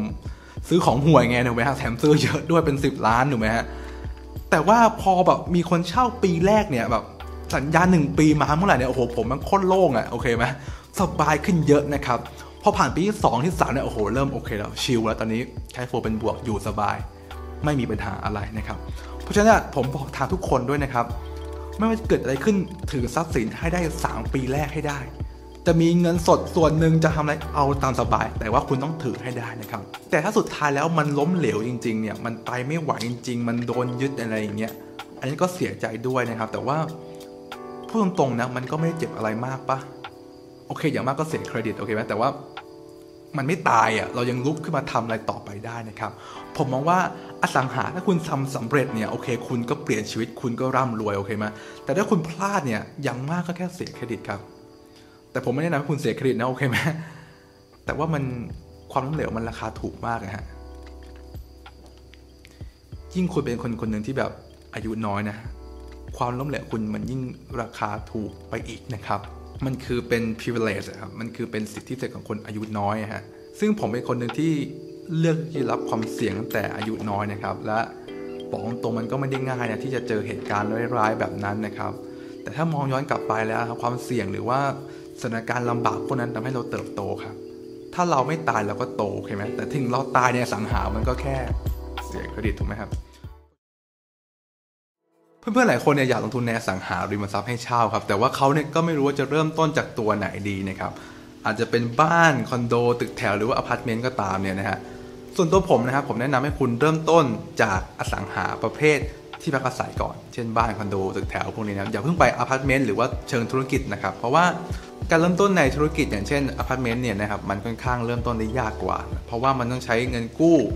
แบบธุรกิจนะฮะแล้วก็ต้องใช้เงินก้อนด้วยนะครับในการลงทุนเริ่มแรกนะครับ ต่างจากอสังหาแบบที่พักอาศัยทั่วไปครับเราเนี่ยสามารถกู้ได้เต็มที่เลย 30 ปี ดอกเบี้ยถูกด้วยโดยใช้เครดิตส่วนตัวหรือบุคคลเนี่ยกู้ก็ได้คำถามต่อมาคือว่าแล้ว อสังหาประเภทที่พักอาศัยเนี่ยจะลงทุนกับตัวไหนดีนะครับ วันนี้เนี่ยผมมีให้เลือก 2 ตัวครับ บ้านกับคอนโด เรามาวัดกันหน่วยต่อหน่วยเลยว่าแบบไหนน่าลงทุนกว่ากันครับ อันดับแรกนะครับผมขอพูดถึง location ก่อนนะครับคอนโดเนี่ยจะมี location ที่อยู่ใน prime area มากกว่านะครับอย่างเช่น ติดรถไฟฟ้า BTS หรือว่าตามถนนเส้นหลักอย่างเช่นสุขุมวิทอะไรพวกนี้นะครับแต่ต่างจากบ้านครับบ้านเนี่ยจะอยู่ไกลนิดหนึ่งนะ สมมุติถ้าอยู่ในชุมชนเนี่ยบ้านก็ต้องเข้าซอยไปหน่อยนะครับ ซอกแซกนะฮะซ้ายขวาซ้ายขวาก็จะเจอหมู่บ้านนะครับหรือว่าถ้าอยู่ในถนนเส้นหลักเนี่ยอาจจะเป็นเส้นหลักไปปลายอย่างเช่นขอบขอบไกลๆขอบเมืองเลยนะครับอย่างเช่นตรงราชพฤกษ์อะไรพวกนี้นะครับและนี่คือภาพคร่าวๆของทั้งสองประเภทนะครับ ต่อไปเรามาดูกันว่าแล้วถ้าปล่อยเช่าเนี่ยนะครับอันไหนมันน่าสนใจกว่ากันนะครับก็อื่นผมขอเล่าให้ฟังคร่าวๆก่อนนะครับ ตลาดเช่าเนี่ยนะครับส่วนใหญ่น่าจะเป็นตลาดของคนทำงานครับอย่างเช่นคนที่เขาอยู่ต่างถิ่นแล้วมาเช่าเพื่อ ทำงานถูกไหมหรือว่ามีเกณฑ์ที่จะย้ายที่นะครับ ไม่อยากจะซื้อบ้านอยู่เป็นหลักเป็นแหล่งนะครับจะเป็นตลาดใหญ่ที่สุดในอสังหาในประเทศเช่าเนี่ยนะครับ ซึ่งผมขอพูดถึงในกรุงเทพก่อนนะครับในต่างจังหวัดเนี่ยคุณอาจจะเล่นบ้านไปเลยหรือตึกแถวไปเลยก็ได้เพราะว่าคอนโดอาจจะไม่ได้มีให้เลือกเยอะถูกไหมนะแล้วผมเชื่อว่าต่างจังหวัดถ้าคุณซื้อบ้านได้ในทางที่ดีนะซื้อบ้านเถอะนะครับดีกว่าเยอะนะฮะแต่ถ้าในกรุงเทพเนี่ยเราไม่สามารถซื้อบ้านในแบบนั้นได้นะครับซึ่งแหล่งงานใหญ่ๆในกรุงเทพเนี่ยก็ได้แก่อะไรบ้างเอ่ย สีลมถูกไหมอโศกนะครับ หรือว่าเป็นพระรามเก้าช่องนนทรีถูกไหมฮะ และคนส่วนใหญ่ที่ทำงานเนี่ยเขาก็ต้องเข้ามาในเมืองเพื่อจะทำงานในบริเวณพวกนี้ถูกไหมครับ ดังนั้นเนี่ยพื้นที่ที่คนอยากอยู่มากที่สุดต้องเป็นแหล่งงานถูกไหมฮะ มันดิ้นไม่ได้เนาะ แต่ว่าบางครั้งเนี่ยแหล่งงานที่ผมพูดถึงเนี่ยมันค่อนข้างแพงครับ อย่างเช่นสาทรมันก็แพงถูกไหมคนหลายคนก็เลยถอยออกมาครับ อยู่ไกลหน่อยนะ แต่ว่าต้องสามารถเดินทางเข้าไปถึงแหล่งงานได้อย่างง่ายนะครับ นั่นก็เลยหนีไม่พ้นเรื่องของ BTS ถูกไหมนะครับเพราะฉะนั้นครับตามแนวเส้นรถไฟฟ้าเนี่ยก็จะเป็นแหล่งที่คนพักอาศัยเพื่อที่เข้าไปทำงานเป็นหลักนะครับและอสังหาที่เป็นที่นิยมของการเช่านะครับก็ไม่พ้นคอนโดนะเพราะว่าอยู่ติดรถ BTS อยู่ในพรามแอเรียตลาดเช่าส่วนใหญ่เนี่ยจะเป็นครอบครัวค่อนข้างเล็กครับอาจจะเป็นสามีภรรยา หรือว่าเป็นแฟนกันหรือว่าแค่คนเดียวนะฮะซึ่งตรงนี้เนี่ยเขาไม่ต้องการพื้นที่เยอะไงต้องการพื้นที่แค่แบบพออยู่ได้อาจจะ 20 ตารางเมตร 30 ตารางเมตร อาจจะขอให้ใหญ่กว่าพวกหอพักนิดนึงอะไรอย่างเงี้ยครับก็ใช้สอยหรือว่าอยู่อย่างลงตัวแล้วไม่ได้อึดอัดเกินไปนะครับ ซึ่งคอนโดเนี่ยตอบโจทย์ตรงนี้มากกว่าครับเพราะว่าพื้นที่ก็คือพอดีไงไม่ได้กว้างมากนะครับแต่ว่าบ้านเนี่ยนะครับบางครั้งเนี่ยเรามีพื้นที่ใช้สอยเยอะถูกไหมฮะเน้นเยอะ อย่างเช่นมีสวนมีพื้นที่เพียบเลย ซึ่งพวกนี้เนี่ยมันจะเหมาะกับครอบครัวจริงจังมากกว่าเช่นแบบ มีสามีภรรยามีลูก 2 คน มีเลี้ยงหมาตัวหนึ่งอะไรอย่างเงี้ยนะครับคือพื้นที่เขาใช้คุ้มไงแต่ว่าถ้าคุณเป็นคนหนึ่งที่แบบ อยู่แค่คนหนึ่งหรือสองคนเนี่ยนะครับมันอาจจะกว้างเกินไปทำให้เราจ่ายแพงเกินจริง เพราะเราไม่ได้ใช้เต็มที่ถูกไหมสุดท้ายนะครับการอยู่คอนโดในฐานะผู้เช่าเนี่ยมันมีผลตอบแทนแฝงอยู่ก็คือค่าเดินทางครับพวกคอนโดเนี่ยนะครับต้องยอมรับว่ามันเดินทางไปทำงานสะดวกกว่านะครับซึ่งอย่างแรกเลยเนี่ยมันประหยัดเวลาครับ ถ้าเทียบกับบ้านนะครับ ถ้าคุณอยู่บ้านเนี่ยคุณอาจจะต้องขับรถออกมาหน้าหมู่บ้านถูกไหมหรือว่าขับรถมาเองทำงานเองเงี้ยมันก็ต้องหนึ่งคือเวลาเสียไปแน่นอนรถติดถูกไหมครับหรือไม่เนี่ยอาจจะต้องนั่งวินมอเตอร์ไซค์มาไงถูกไหมค่ามอเตอร์ไซค์เท่าไหร่แล้วค่ารถเมล์รถตู้หลายต่อไปถึงที่ทำงานถูกไหมแต่คอนโดบางครั้งเนี่ยอาจจะแค่ต่อเดียวหรือว่า BTS สายเดียวถึงเลยอะไรแบบนี้นะครับ ซึ่งตรงนี้ก็เป็นการประหยัดค่าเดินทางให้กับผู้เช่าด้วยนะครับ ถ้าพูดกันตรงๆนะครับคอนโดเนี่ยตอบโจทย์ผู้เช่ามากกว่านะครับ ทั้งเรื่องโลเคชันนะครับเรื่องเวลาหรือเรื่องค่าใช้จ่ายในการเดินทางนะครับ ซึ่งตรงนี้นะครับทำให้คอนโดเนี่ยมีอัตราค่าเช่าเนี่ยที่ดีกว่านะครับคือผลตอบแทนจากค่าเช่าเนี่ยดีกว่า และหาคนเช่าได้ง่ายกว่าด้วยนะครับ เรื่องของผลตอบแทนผ่านไปแล้วนะครับ ถ้าเป็นเรื่องของ growth อะหรือเรื่องการเจริญเติบโตล่ะแบบไหนดีกว่ากัน ซึ่งข้อนี้ผมยกให้บ้านอย่างไม่มีข้อสงสัยเลยนะครับ เพราะบ้านเนี่ยเป็นอสังหาเป็นทรัพย์สินที่มีที่ดินครับางที่บอกข้างต้นหรือว่าคลิปกันก่อนคุณจะรู้เลยว่าอสังหาที่มันเติบโตนะครับ มันไม่ได้เกี่ยวกับสิ่งก่อสร้างไงเช่นอิฐหินปูนทรายเนี่ยไม่เกี่ยวเลย แต่ที่เกี่ยวจริงๆ คือที่ดินครับ เพราะฉะนั้นเนี่ยทรัพย์สินแบบไหนที่มีที่ดินเยอะที่สุด ถือครองที่ดินเยอะที่สุดเนี่ยแบบนั้นเนี่ยราคาจะขึ้นไวกว่านะครับต่อไปนะครับถ้าพูดถึงการ maintenance หรือการดูแลรักษาเนี่ยนะครับคอนโดจะดูแลรักษาได้ค่อนข้างง่ายกว่านะครับเนื่องจากมีนิติมีส่วนกลางที่แบบค่อนข้างบริหารจัดการได้ง่ายเนาะเมื่อเทียบกับบ้านนะครับ พื้นที่ในบ้านมันเยอะครับต้องเข้าใจว่าพื้นที่เยอะก็มีโอกาสที่จะสึกหล่อเยอะเช่นเดียวกันนะครับสุดท้ายมาสรุปกันว่าบ้านหรือคอนโดแบบไหนเนี่ยน่าลงทุนกัน แน่นอนว่าถ้าคุณเลือก ลตอบแทนเนี่ยค่าเช่ายังไงคอนโดมาวินแน่นอนนะครับหรือถ้าเป็นการเติมเติบโตของราคาเนี่ยบ้านก็จะมาวินนะฮะแต่แบบไหนที่เหมาะกับคุณมากที่สุดนะครับผมมองว่านะครับสำหรับผู้ที่เริ่มต้นนะครับผมอยากแนะนำเป็นคอนโดมากกว่านะครับเนื่องด้วยสาเหตุแบบนี้นะฮะคือมือใหม่เนี่ยเวลาที่เขาจะไปเลือกซื้อของลงทุนสักอันเนี่ย เขาอาจจะไม่ได้มีประสบการณ์เยอะถูกไหมครับ การสังเคราะห์หรือวิเคราะห์ข้อมูลเนี่ยอาจจะทำได้ได้ไม่ได้ดีเหมือนคนรุ่นเก่าๆนะครับ ซึ่งคอนโดเนี่ยมันอยู่ใน prime area อยู่แล้วนะครับ เช่นติดถนนเส้นหลักติดห้างติด BTS อยู่ในแหล่งชุมชนหนาแน่นอยู่แล้วเนี่ย บางครั้งเนี่ยการเลือกที่ใน prime area เนี่ยมันค่อนข้าง fail ยากกว่าหรือล้มเหลวยากกว่านั่นเองนะครับ อีกทั้งเนี่ยคอนโดนะครับมันเป็นอะไรที่ต้องวิจัยเยอะนะเพราะว่าคอนโดโครงการหนึ่งเนี่ยมันมีเป็นพัน unit บางครั้งก็หลายร้อย unit ถูกไหมซึ่งการจะทำในแต่ละครั้งเนี่ยเขาต้องมียอดจองก่อน 30%นะกว่าที่จะสร้างคอนโดโครงการหนึ่งได้นะครับและต้องสร้างให้เสร็จเห็นภาพไหมมันไม่เหมือนกับบ้านนะครับที่แบบว่าสร้างเฟสแรกสิบหลังก่อน ขายไม่ออกพักไว้ก่อน แล้วค่อยขายหมดค่อยสร้างใหม่ แต่คอนโดมันต้องสร้างทีจะสร้างให้จบเลยครับ หมายความว่า developer หรือเจ้าของโครงการเนี่ยจะมีความเสี่ยงตรงนี้ด้วยนะครับ เพราะฉะนั้นเนี่ยการที่เขาจะสร้างคอนโดหนึ่งโครงการเนี่ยเขาต้องวิจัยแล้ววิจัยอีกสำรวจและสำรวจอีกกว่าจะทำหนึ่งโครงการได้ เพราะถ้ามันขายไม่ได้เนี่ยมันเสี่ยงจะเจ๊งได้ง่ายมากเลยนะผิดจากบ้านเนาะนี่คือผลข้อแรกนะครับคือ area ในคอนโดเนี่ยมันดีอยู่แล้วมันเลือกง่ายนะครับเรามองด้วยตาเปล่าเนี่ยชัดเจน สมมติว่ามี 100 โครงการเนี่ยที่ขึ้นมาแล้วนะแต่ละโครงการก็อยู่ในทำเลที่ดีเป็นพรามแอเรียอยู่แล้ว แต่ถ้าเราเป็นนักลงทุนอะคุณสามารถเลือก the best of the best ได้ไหมล่ะ 100 โครงการที่แบบคัดสรรมาแล้วเนี่ยคุณขอเลือกแค่หนึ่งโครงการได้ไหมล่ะ ซึ่งถ้าคุณเลือก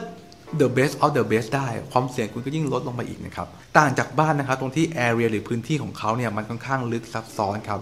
แล้วมันมีพื้นที่ดินเหลือว่างอีกเพียบเลย มันไม่ได้มองกันง่ายๆนะมือใหม่เนี่ยจะไปสำรวจพื้นที่ขับรถ มันก็มองค่อนข้างยากถูกไหมซึ่งมือใหม่เนี่ยมีโอกาสจะพลาดหรือซื้อของห่วยๆได้ได้ง่ายมากนะครับสองครับคอนโดเนี่ยมันมีโอกาสที่จะเอาค่าเช่าเนี่ยมาผ่อนตัวมันเองได้นะครับหรือว่าช่วยผ่อนได้เยอะนั่นเองนะครับเพราะว่าหนึ่งคือเปอร์เซ็นต์ผลตอบแทนในค่าเช่าเนี่ยมันสูงกว่าบ้านเยอะนะครับบ้านอาจจะประมาณสัก4%นะครับ3%เนี่ย แต่คอนโดมันประมาณ5%นะฮะ หรือ 6 หรือ 7%ในปีที่ถัด ๆ ไปนะครับ ซึ่ง ดอกเบี้ยแบงก์เนี่ยนะประมาณสักในช่วงสามปีแรกนะ ประมาณสัก 1 2 3เปอร์เซ็นต์ประมาณนี้นะครับซึ่งมันเยอะเพราะว่าเรามีโอกาสที่จะเอาค่าเช่าส่งตัวเองได้นะครับ ประกอบกับคอนโดเนี่ยมันหาคนเช่าได้ง่ายกว่าครับ ก็ลดความเสี่ยงในการไม่มีคนเช่าหรือว่าห้องว่างอย่างเงี้ยได้ได้ดีกว่านะครับอันนั้นสำหรับนักลงทุนมือใหม่ครับก็จะนำเป็นคอนโดไปก่อนนะฮะแต่ถ้าคุณเป็นนักลงทุนมือเก่าแล้วเนี่ยนะครับ ผมแนะนำนะ บ้านเป็นสิ่งที่น่าสนใจมากๆครับ ด้วยผลดังนี้ฮะ คือบ้านเนี่ยครับมันมีจุดแข็งอย่างหนึ่งคือมันสามารถปรับปรุงแก้ไขได้ มันคือแบบสุดยอดของบ้านแล้วนะที่อย่างอื่นทำไม่ได้นะครับ ผมก็ฟังพี่จักรพงศ์เมฆพันธ์นะครับเดี๋ยวมันนี่โค้ดของเราเนี่ยเขาบอกไว้ว่า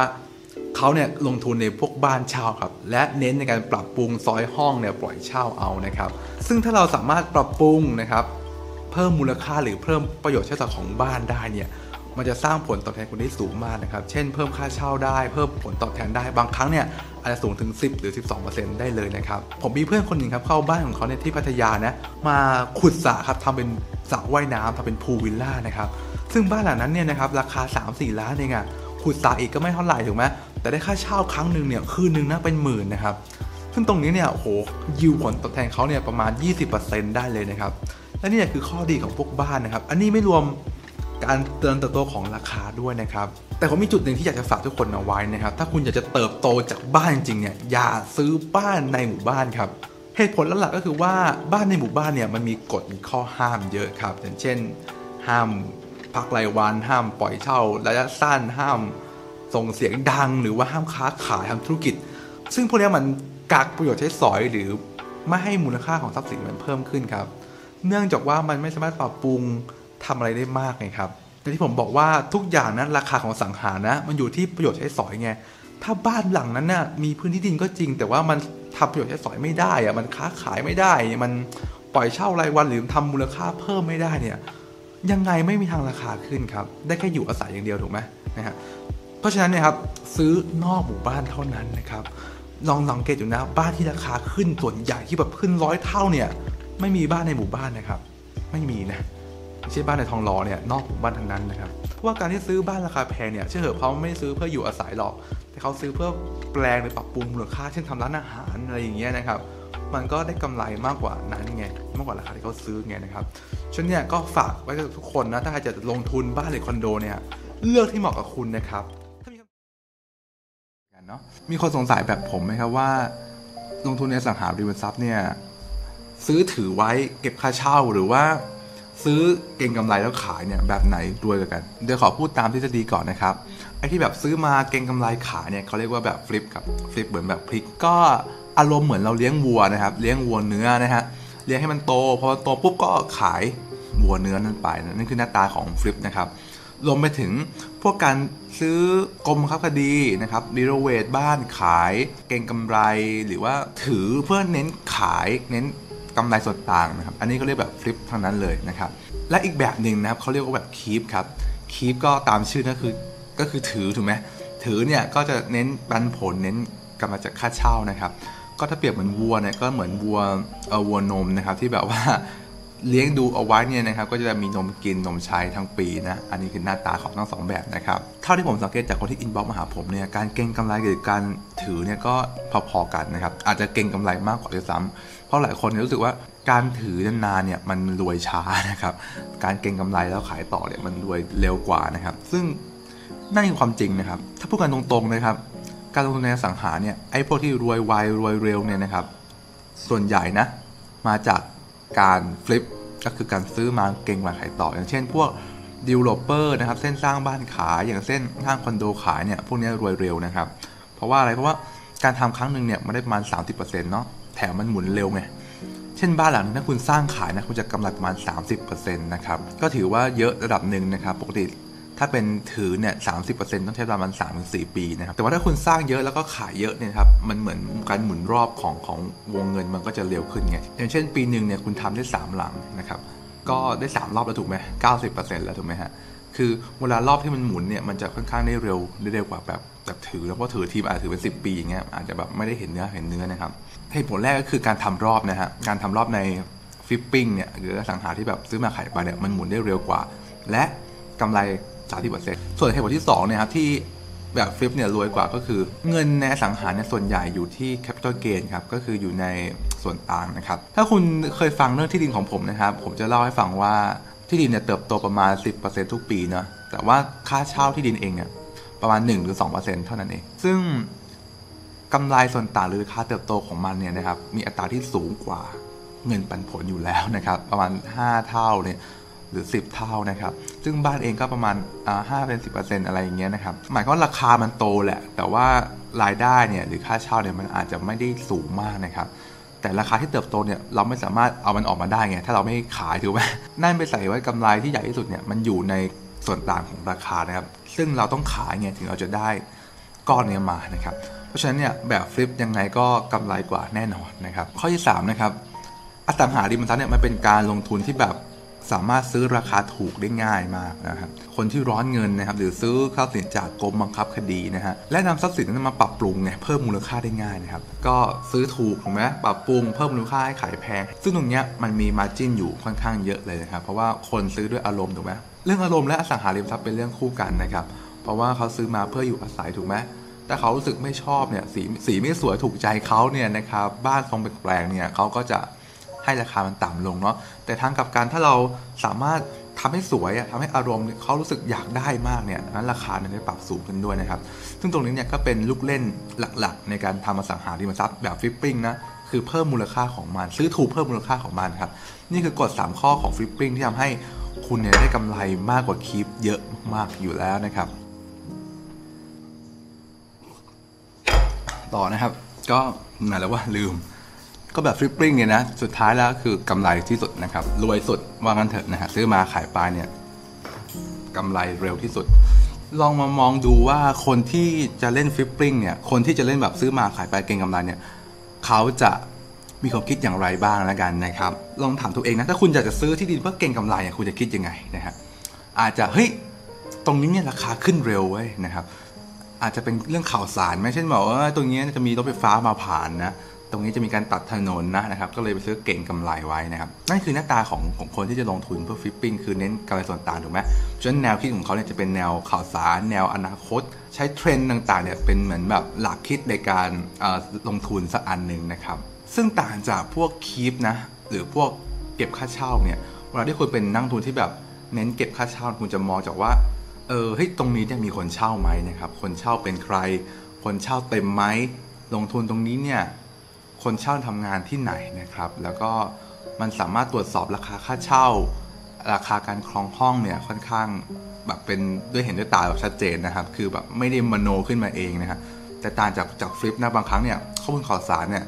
เอาจริงในโลกของอสังหาโลกของพวกการเก็งกำไรเนี่ยนะครับ ข้อมูลข่าวสารเนี่ยเป็นข้อมูลเก๊ซะเยอะนะฮะ เอาจริงร้อยร้อยข้อมูลเนี่ยนะครับมีความจริงอยู่แค่ประมาณ 20 ข้อมูลเท่านั้นนะฮะ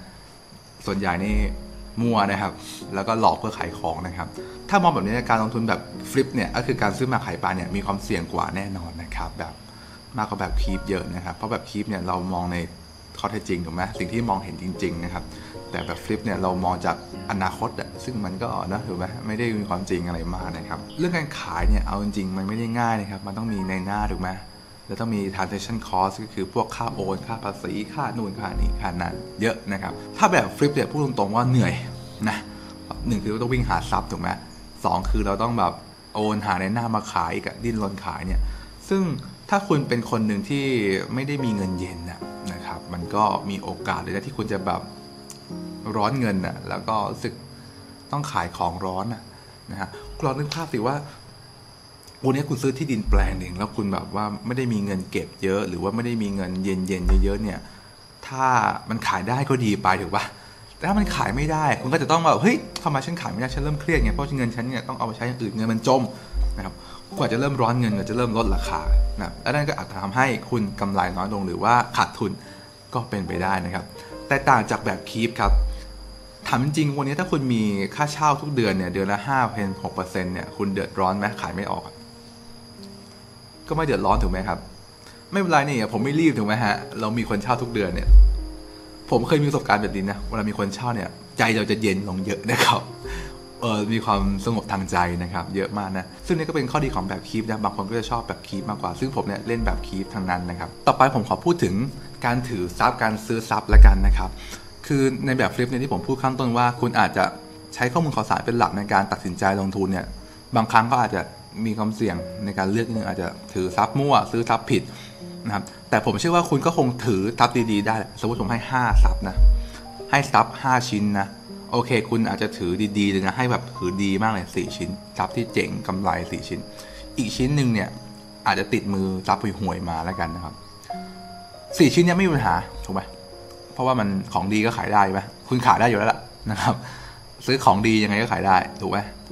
แต่ว่าชิ้นที่เหลือล่ะ คุณขายไม่ออก พอขายไม่ออกคุณทำไงครับ ก็เก็บเอาไว้ ถูกไหม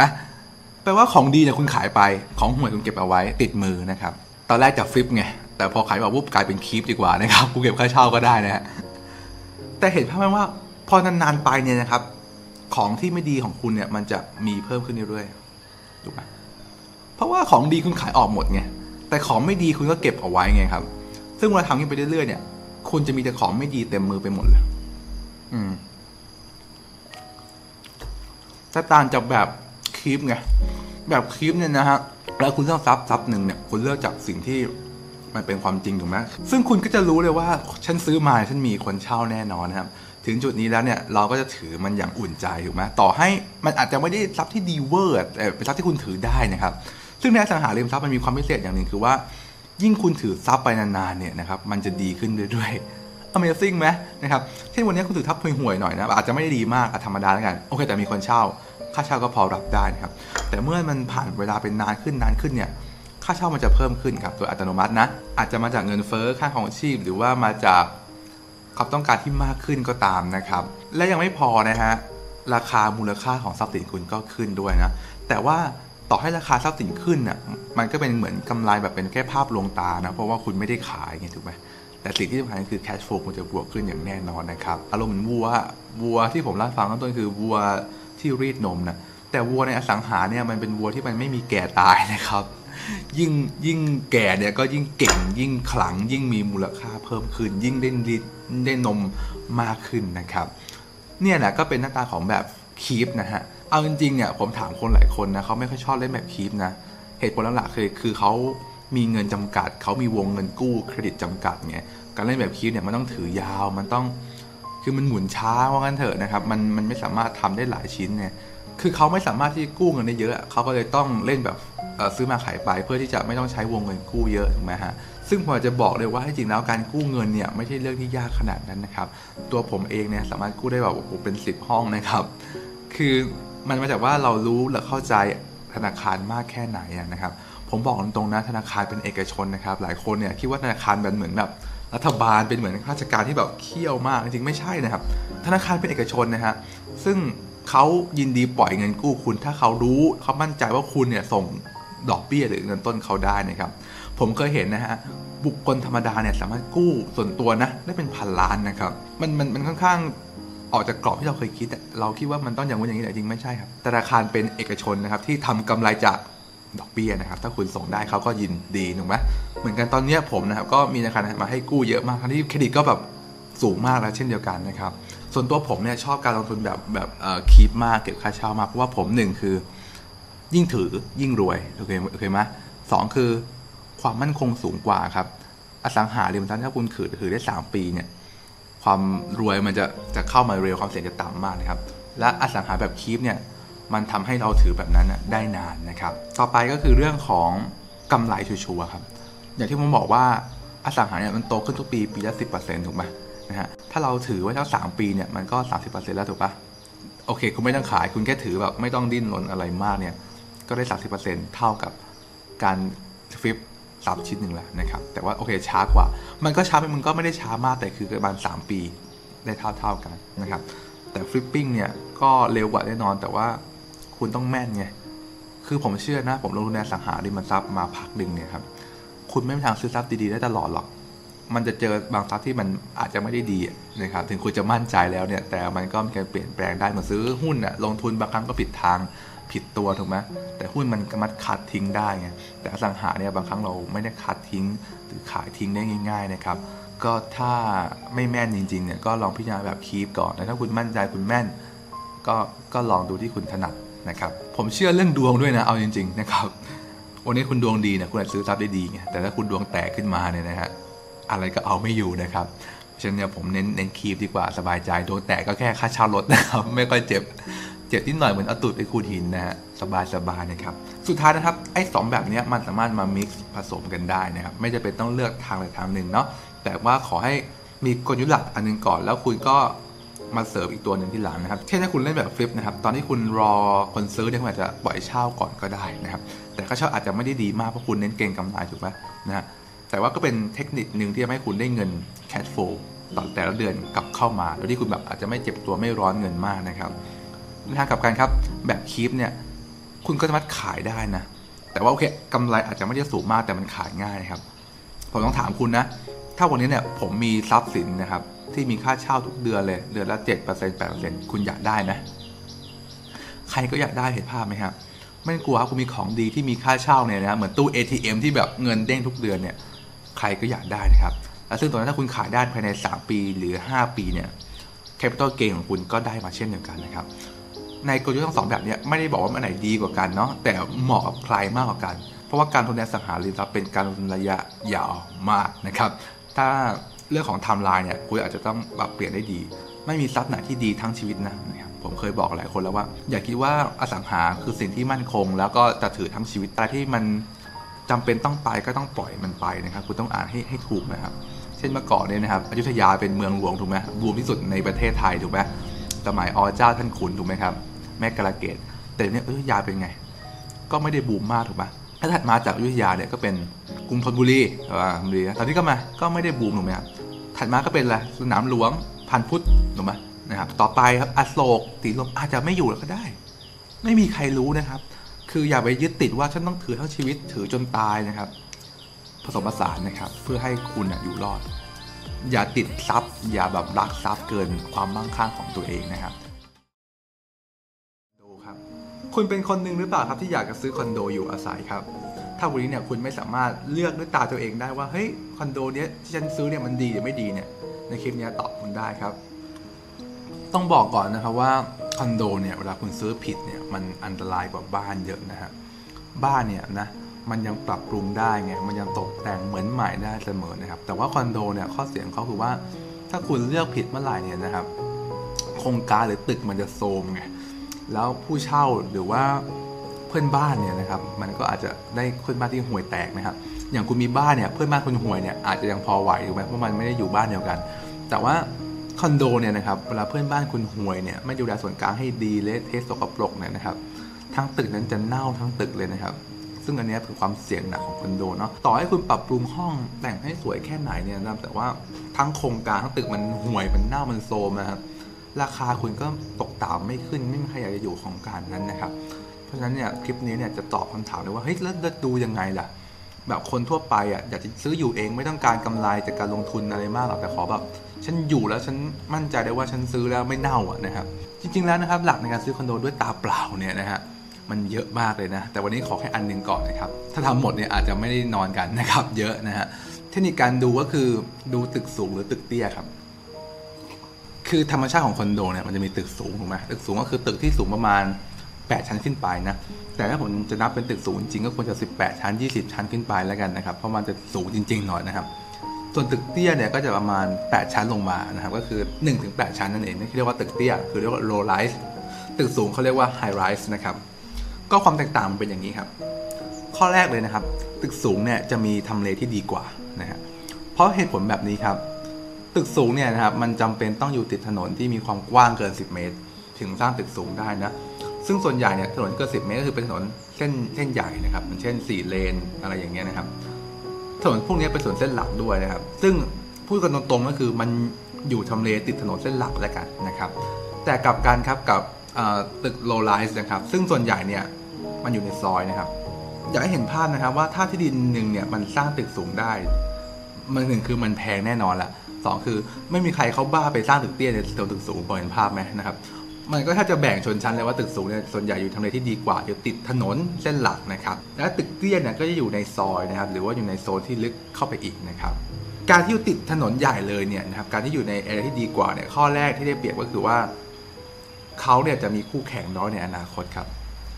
ต้องบอกว่าอสังหาเนี่ยเราไม่สามารถมองแค่ตอนนี้ได้นะ มันต้องมองในอนาคตอีกเรื่อยๆ เพราะว่าเราถือเป็น 10 ปี 20 ปีถูกไหมเราถือนานเนาะนะครับ ซึ่งโซนแอเรียที่เป็นติดถนนใหญ่หรือว่าเป็นพรามแอเรียเนี่ย ส่วนใหญ่นะคู่แข่งมันจะน้อยกว่าครับ เพราะว่าอะไรคู่แข่งที่แข่งกับคุณได้ก็แค่มีติดถนนด้วยกันอะพอเห็นภาพไหมครับข้างๆเนี่ยบางครั้งก็ซื้อที่ดินไม่ได้ด้วยบางครั้งก็มีการทำเอ่อคอมเมอร์เชียลอย่างอื่นด้วยแทนที่จะเป็นที่อยู่อาศัยเนาะซึ่งคู่แข่งในอนาคตเนี่ยก็จะน้อยมากนะครับแต่ผิดกับตึกเตี้ยครับเพราะว่า การที่ตึกเตี้ยเนี่ยมันอยู่ข้างในซอยลึกถูกไหมฮะมันอยู่เข้าไปในพื้นที่ไกลๆหน่อยเนี่ยนะครับมันมีโอกาสที่จะเกิดคู่แข่งได้เยอะ เพราะว่าพื้นที่เนี่ยมันเหลือเยอะไงนะฮะคุณไม่รู้หรอกว่าอนาคตเนี่ยไอโซนที่เหลือๆที่มันว่างๆเนี่ยนะครับมันจะมีเพื่อนขึ้นมากี่กี่คนนะฮะซึ่งตึกเตี้ยเนี่ยการแข่งกับตึกสูง หรือว่าในทำเลเดียวกันก็ก็เหนื่อยอยู่แล้ว และยิ่งมีคู่แข่งเพิ่มอีกในอนาคตเนี่ยคือในระยะยาวเราไม่สามารถบ่งบอกได้ว่าคอนโดเราจะเป็นที่สนใจอยู่หรือเปล่านะครับ และนี่คือเรื่องข้อแรกเนาะเรื่องได้เปรียบกับเรื่องของคู่แข่งนะครับ ข้อ2ครับเรื่องของการยึดหัวหาดนะครับ การยึดหัวหาดนี่ก็อารมณ์เหมือนแบบการไปยึดพื้นที่ที่เป็นหัวใจก่อนนะครับ อย่างเช่นในกรุงเทพเนี่ยก็จะมีสถานี BTS ที่เป็น prime station นะครับอย่างเช่นอโศกสีลมนะครับสระแดงถูกไหมแล้วก็ช่องนนทรีเพลินจิต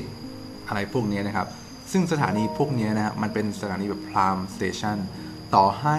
มีสถานี BTS อันอื่นเข้ามามากมายแต่อันนี้ก็ยังเป็น prime อยู่คุณเห็นภาพไหมมันเป็น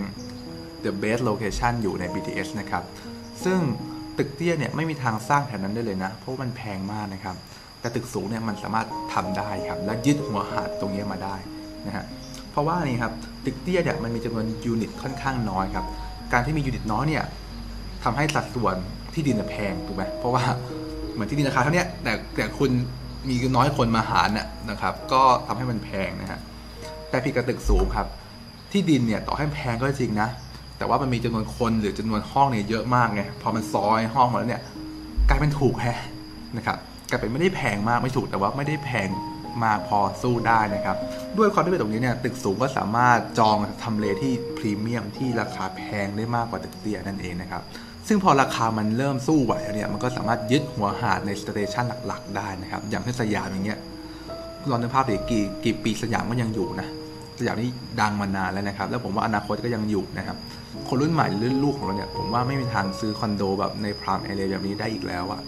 สยามเพลินจิตอโศกอะไรพวกเนี้ยนะครับสีลมอะไรพวกเนี้ยนะฮะคือมัน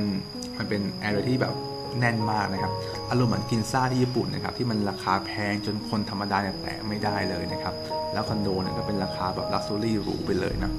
แต่ถ้าคุณเป็นคนหนึ่งที่ซื้อคอนโดใน area นั้นได้นะครับในช่วงที่คุณยังซื้อไหวนะฮะนะที่ราคาไม่ไม่แพงเนี่ยแต่พอมันผ่านไปเรื่อยๆเนี่ยนะครับราคามันจะดีดสูงไปอีกเยอะนะครับมันจะราคาไม่ร่วงนะการจะมีความต้องการของตลาดอยู่นะครับซึ่งตึกสูงเนี่ยมันสามารถทำได้นั่นเองนะครับต่อไปข้อ3นะฮะก็คือการดูแลครับ พูดตรงๆนะฮะว่าตึกสูงเนี่ยจะดูแลได้ดีกว่านะครับ เอาจริงการดูแลคอนโดมันขึ้นอยู่กับนิตินะนะหลายคนสงสัยว่านิติแล้วมันเกี่ยวกับตึกสูงตึกเตี้ยถูกไหมคอนโดตึกสูงส่วนใหญ่เนี่ยนะครับมันมีห้องเยอะมันมีพื้นที่ต่อตารางเมตรเยอะถูกไหม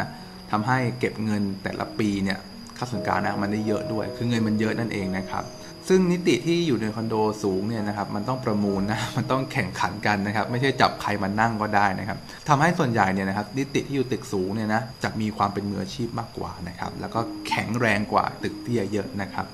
ซึ่งคอนโดตึกเตี้ยเนี่ยเอาจริงๆเงินมันน้อยไงนะครับพอเงินมาปุ๊บนิติที่เข้ามาเนี่ยก็ไม่ได้ดึงดูดเขาถูกไหมเขาอาจจะเอาคนที่เกรดไม่ดีเข้ามาดูแลก็ได้นะครับซึ่งถ้านิติดูแลไม่ดีเนี่ยนะครับ โครงการมันมีโอกาสห่วยโทมได้ง่ายมากนะครับ นอกจากเรื่องการเก็บเงินได้มากกว่าแล้วเนี่ยเรื่องของจำนวนคนจ่ายก็ด้วยนะ คุณลองนึกภาพว่าคอนโดตึกสูงเนี่ยนะครับเออมันมีคนเยอะถูกไหมถ้ามีคนส่วนหนึ่งที่ไม่จ่ายเนี่ยมันก็ยังพอพยุงโครงการไปได้นะครับ ซึ่งเรื่องของการไม่จ่ายค่าส่วนกลางเนี่ยคุณต้องเข้าใจว่าเป็นเรื่องปกตินะครับแต่ถ้าเป็นตึกสูงเนี่ยนะฮะต่อให้มีคนไม่จ่ายค่าส่วนกลางส่วนหนึ่งเนี่ยมันก็ยังพยุงไปได้ไงเพราะว่าเงินมันเยอะนะครับแต่ตึกเตี้ยเนี่ยไม่ใช่ครับตึกเตี้ยเนี่ยถ้ามีคนส่วนหนึ่งที่ไม่จ่ายค่าส่วนกลางนะโอ้โหสุดเลยนะครับ ผลประกอบการตัวแดงเนี่ยนะคุณลองดูนะ ประกาศของนิติว่าผลประกอบการแคชโฟเขาเป็นบวกหรือเปล่านะครับ ซึ่งคอนโดเนี่ยประมาณ 5 ปีแรกเนี่ยอาจจะยังไม่เห็นอะไรเนี่ยเพราะว่ามันยังใหม่อยู่นะครับ แต่เมื่อผ่าน 5 ปีไปแล้วเนี่ยนะครับมันจะเริ่มเกิดทรุดโทรมอย่างเช่นลิฟต์เนี่ยก็ต้องเริ่ม m ม i เทนแนนซ์แล้วนะครับสระว่ายน้ำก็เริ่มกระเบื้องร่อนแล้วนะครับ สีเริ่มซีดนะครับ ซึ่งถ้านิติบริหารไม่ดีเนี่ยนะครับมันจะออกลายในปีที่ 5 นะครับเพราะฉะนั้นถ้าคุณซื้อมือหนึ่งนะ แล้วคุณเห็นว่านิติห่วยนะ คุณรีบขายก่อนนะภายในปีที่5นะไม่งั้นมันจะโทรมนะครับ พอฟังแบบนี้รู้สึกว่าตึกสูงดีกว่าทุกอย่างเลยถูกไหมแต่ที่จริงแล้วตึกเตี้ยก็มีข้อดีเหมือนกันนะครับ คือตึกเตี้ยเนี่ยนะครับราคามันถูกกว่าแน่นอนละสองคือมันเดินทางได้สะดวกกว่านะครับคุณลองนึกภาพว่าตึกสูงเนี่ยมันต้องอยู่ติดถนนใหญ่ถูกไหมหมายความว่าคุณจะออกจากคอนโดทุกครั้งเนี่ยคุณจะรถติดมหาศาลเลย แต่ตึกเตี้ยเนี่ยบางครั้งที่มันอยู่ในในซอยเนี่ยนะครับมันมีโอกาสมากเลยที่จะออกได้หลายช่องทางอย่างเช่นออกถนนใหญ่ฝั่งนี้ก็ได้นะครับ ออกถนนใหญ่ฝั่งนี้ก็ได้นะครับ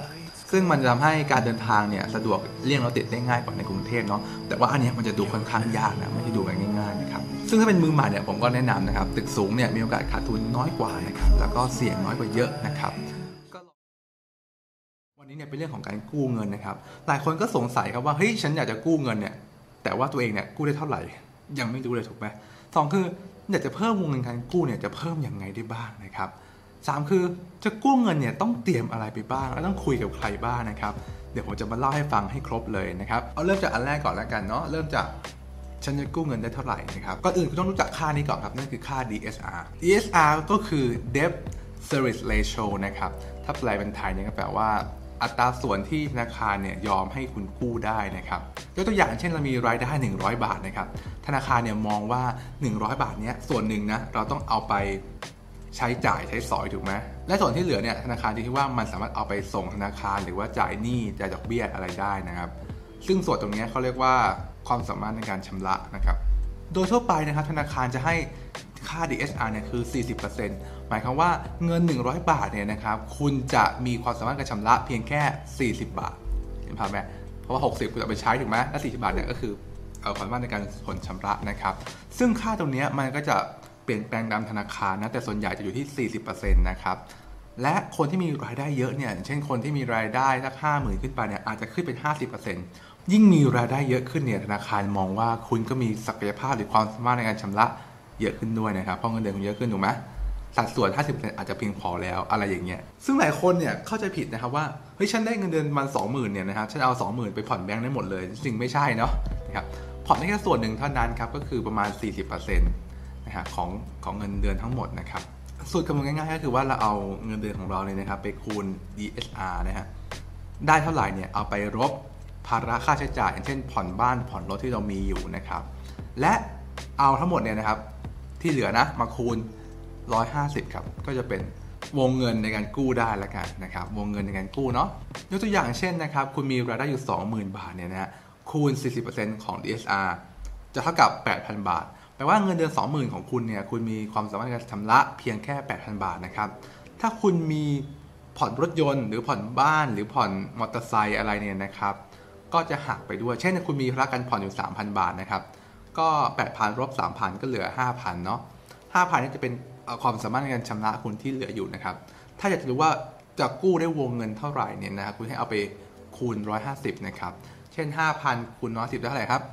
7,500นั่นเองนะครับ ซึ่ง 7,500นี่เป็นวงเงินนะครับ ในกรณีที่คุณกู้ได้ 30 ปีนะฮะถ้าคุณกู้ได้สั้นกว่านี้เนี่ยนะอาจจะตัวเลขลดลงไปมากกว่านี้นะครับ แต่ผมก็มีอีกสูตรหนึ่งที่แบบคิดง่ายๆเนาะนะ ก็คือ ถ้าคุณไม่มีภาระการส่งอย่างอื่นเลยเนี่ยนะครับ ก็เอาเงินเดือนคุณไปคูณ 70 ได้เลยนะครับคร่าวๆนะ เช่นเงินเดือน20,000เนี่ยนะครับ เอาไปคูณ 70 ก็ได้ประมาณล้านสี่นะครับ อันนี้โดยคร่าวๆโดยประมาณเนาะ คิดที่ DSR ประมาณ 40%นะครับ แสนหนึ่งก็ 7 ล้าน ถูกไหมคร่าวๆนะครับ 7 ล้าน แต่อย่าลืมว่ายิ่งตัวเลขเยอะขึ้นเนี่ยนะครับค่า DSR จะปรับสูงขึ้นนั้นแสนนึงอาจจะได้ถึง 9 ล้านหรือ 10 ล้านนะครับอันดับต่อไปนะก็คือว่าเฮ้ยฉันจะเพิ่มวงเงินกู้ได้อย่างไรบ้างนะครับ ผมนะฮะแนะนำอยู่ 2 อันด้วยกันนะครับหนึ่งก็คือการหารายได้เสริมนะครับ เพราะว่าคุณจะกู้เงินได้เพิ่มขึ้น คุณต้องมีรายได้ที่เพิ่มขึ้นถูกไหมนะครับ อันนี้การมองในมุมของแบงค์นะรายได้เสริมมีอะไรบ้างครับ ถ้าเป็นพนักงานประจำเนี่ยก็คงไม่พ้นพวกการขายของออนไลน์หรือพวกทำฟรีแลนซ์หรือพวกทำรับ job เพิ่มถูกไหมครับซึ่งถ้าพูดตรงๆเนี่ยแบงค์มองว่าไอ้พวกฟรีแลนซ์หรือการขายของออนไลน์เนี่ยมันเป็นงานที่ไม่มั่นคงนะครับมีความผันผวนสูงนะครับและประเด็นคือคนหลายคนที่ทำงานพิเศษ หรืองานอาชีพเสริมพวกนี้นะครับเขาเนี่ยไม่เสียภาษีครับพอไม่เสียภาษีเนี่ยความน่าเชื่อถือของงานของคุณเนี่ยมันก็จะต่ำลงมากเลยนะท้ายแบงค์เนี่ยส่วนใหญ่นะจะไม่ปล่อยนะครับจะไม่อนุมัติ รายได้เสริมจากพวกเหล่านั้นนะครับ ซึ่งมีวิธีแก้คือถ้าคุณอยากจะกู้ได้เยอะจริงๆเนี่ยคุณต้องเอาเงินรายได้ส่วนนั้นเนี่ยไปเสียภาษีด้วย ถ้าคิดว่าคุ้มเนี่ยนะครับกับการกู้เงินก็ก็ลองดูเนาะซึ่งการเสียภาษีเนี่ยมันไม่ได้ฟิกไปตลอดนะถ้าคุณเลิกทำอาชีพเสริมแล้ว คุณก็เอ่อยกเลิกภาษีส่วนนี้ได้นะครับเหนือกว่ารายได้เสริมนะครับ นั่นก็คือรายได้จากงานประจำที่2นะครับอันนี้ก็สำคัญเหมือนกันเนาะ เพราะว่ารายได้เสริมจากการขายของจากการเป็นฟรีแลนซ์เนี่ยแบงก์ก็ไม่ค่อยให้ไงแต่ถ้าเป็นงานประจำอันที่2เนี่ยได้เต็มนะครับเพราะแบงก์มองว่างานประจำเนี่ย the best ดีที่สุดในโลกแล้วนะครับ อาชีพหลายอาชีพเนี่ยสามารถทำงาน 2 ที่ได้นะครับ อย่างเช่น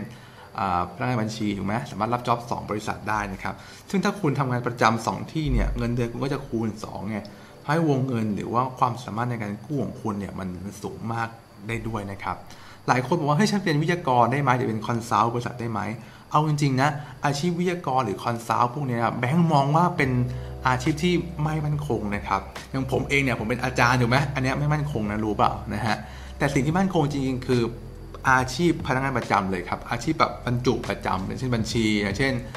พนักงานการตลาดอย่างเงี้ยหรือว่าวิศวกรก็จะมีหลายงานได้ถูกไหมครับอาชีพของคุณนะครับจำเป็นต้องมีความเชื่อมโยงกันด้วยนะครับ ไม่ใช่เลือกอาชีพมั่วๆมาเนาะอย่างเช่นแบบ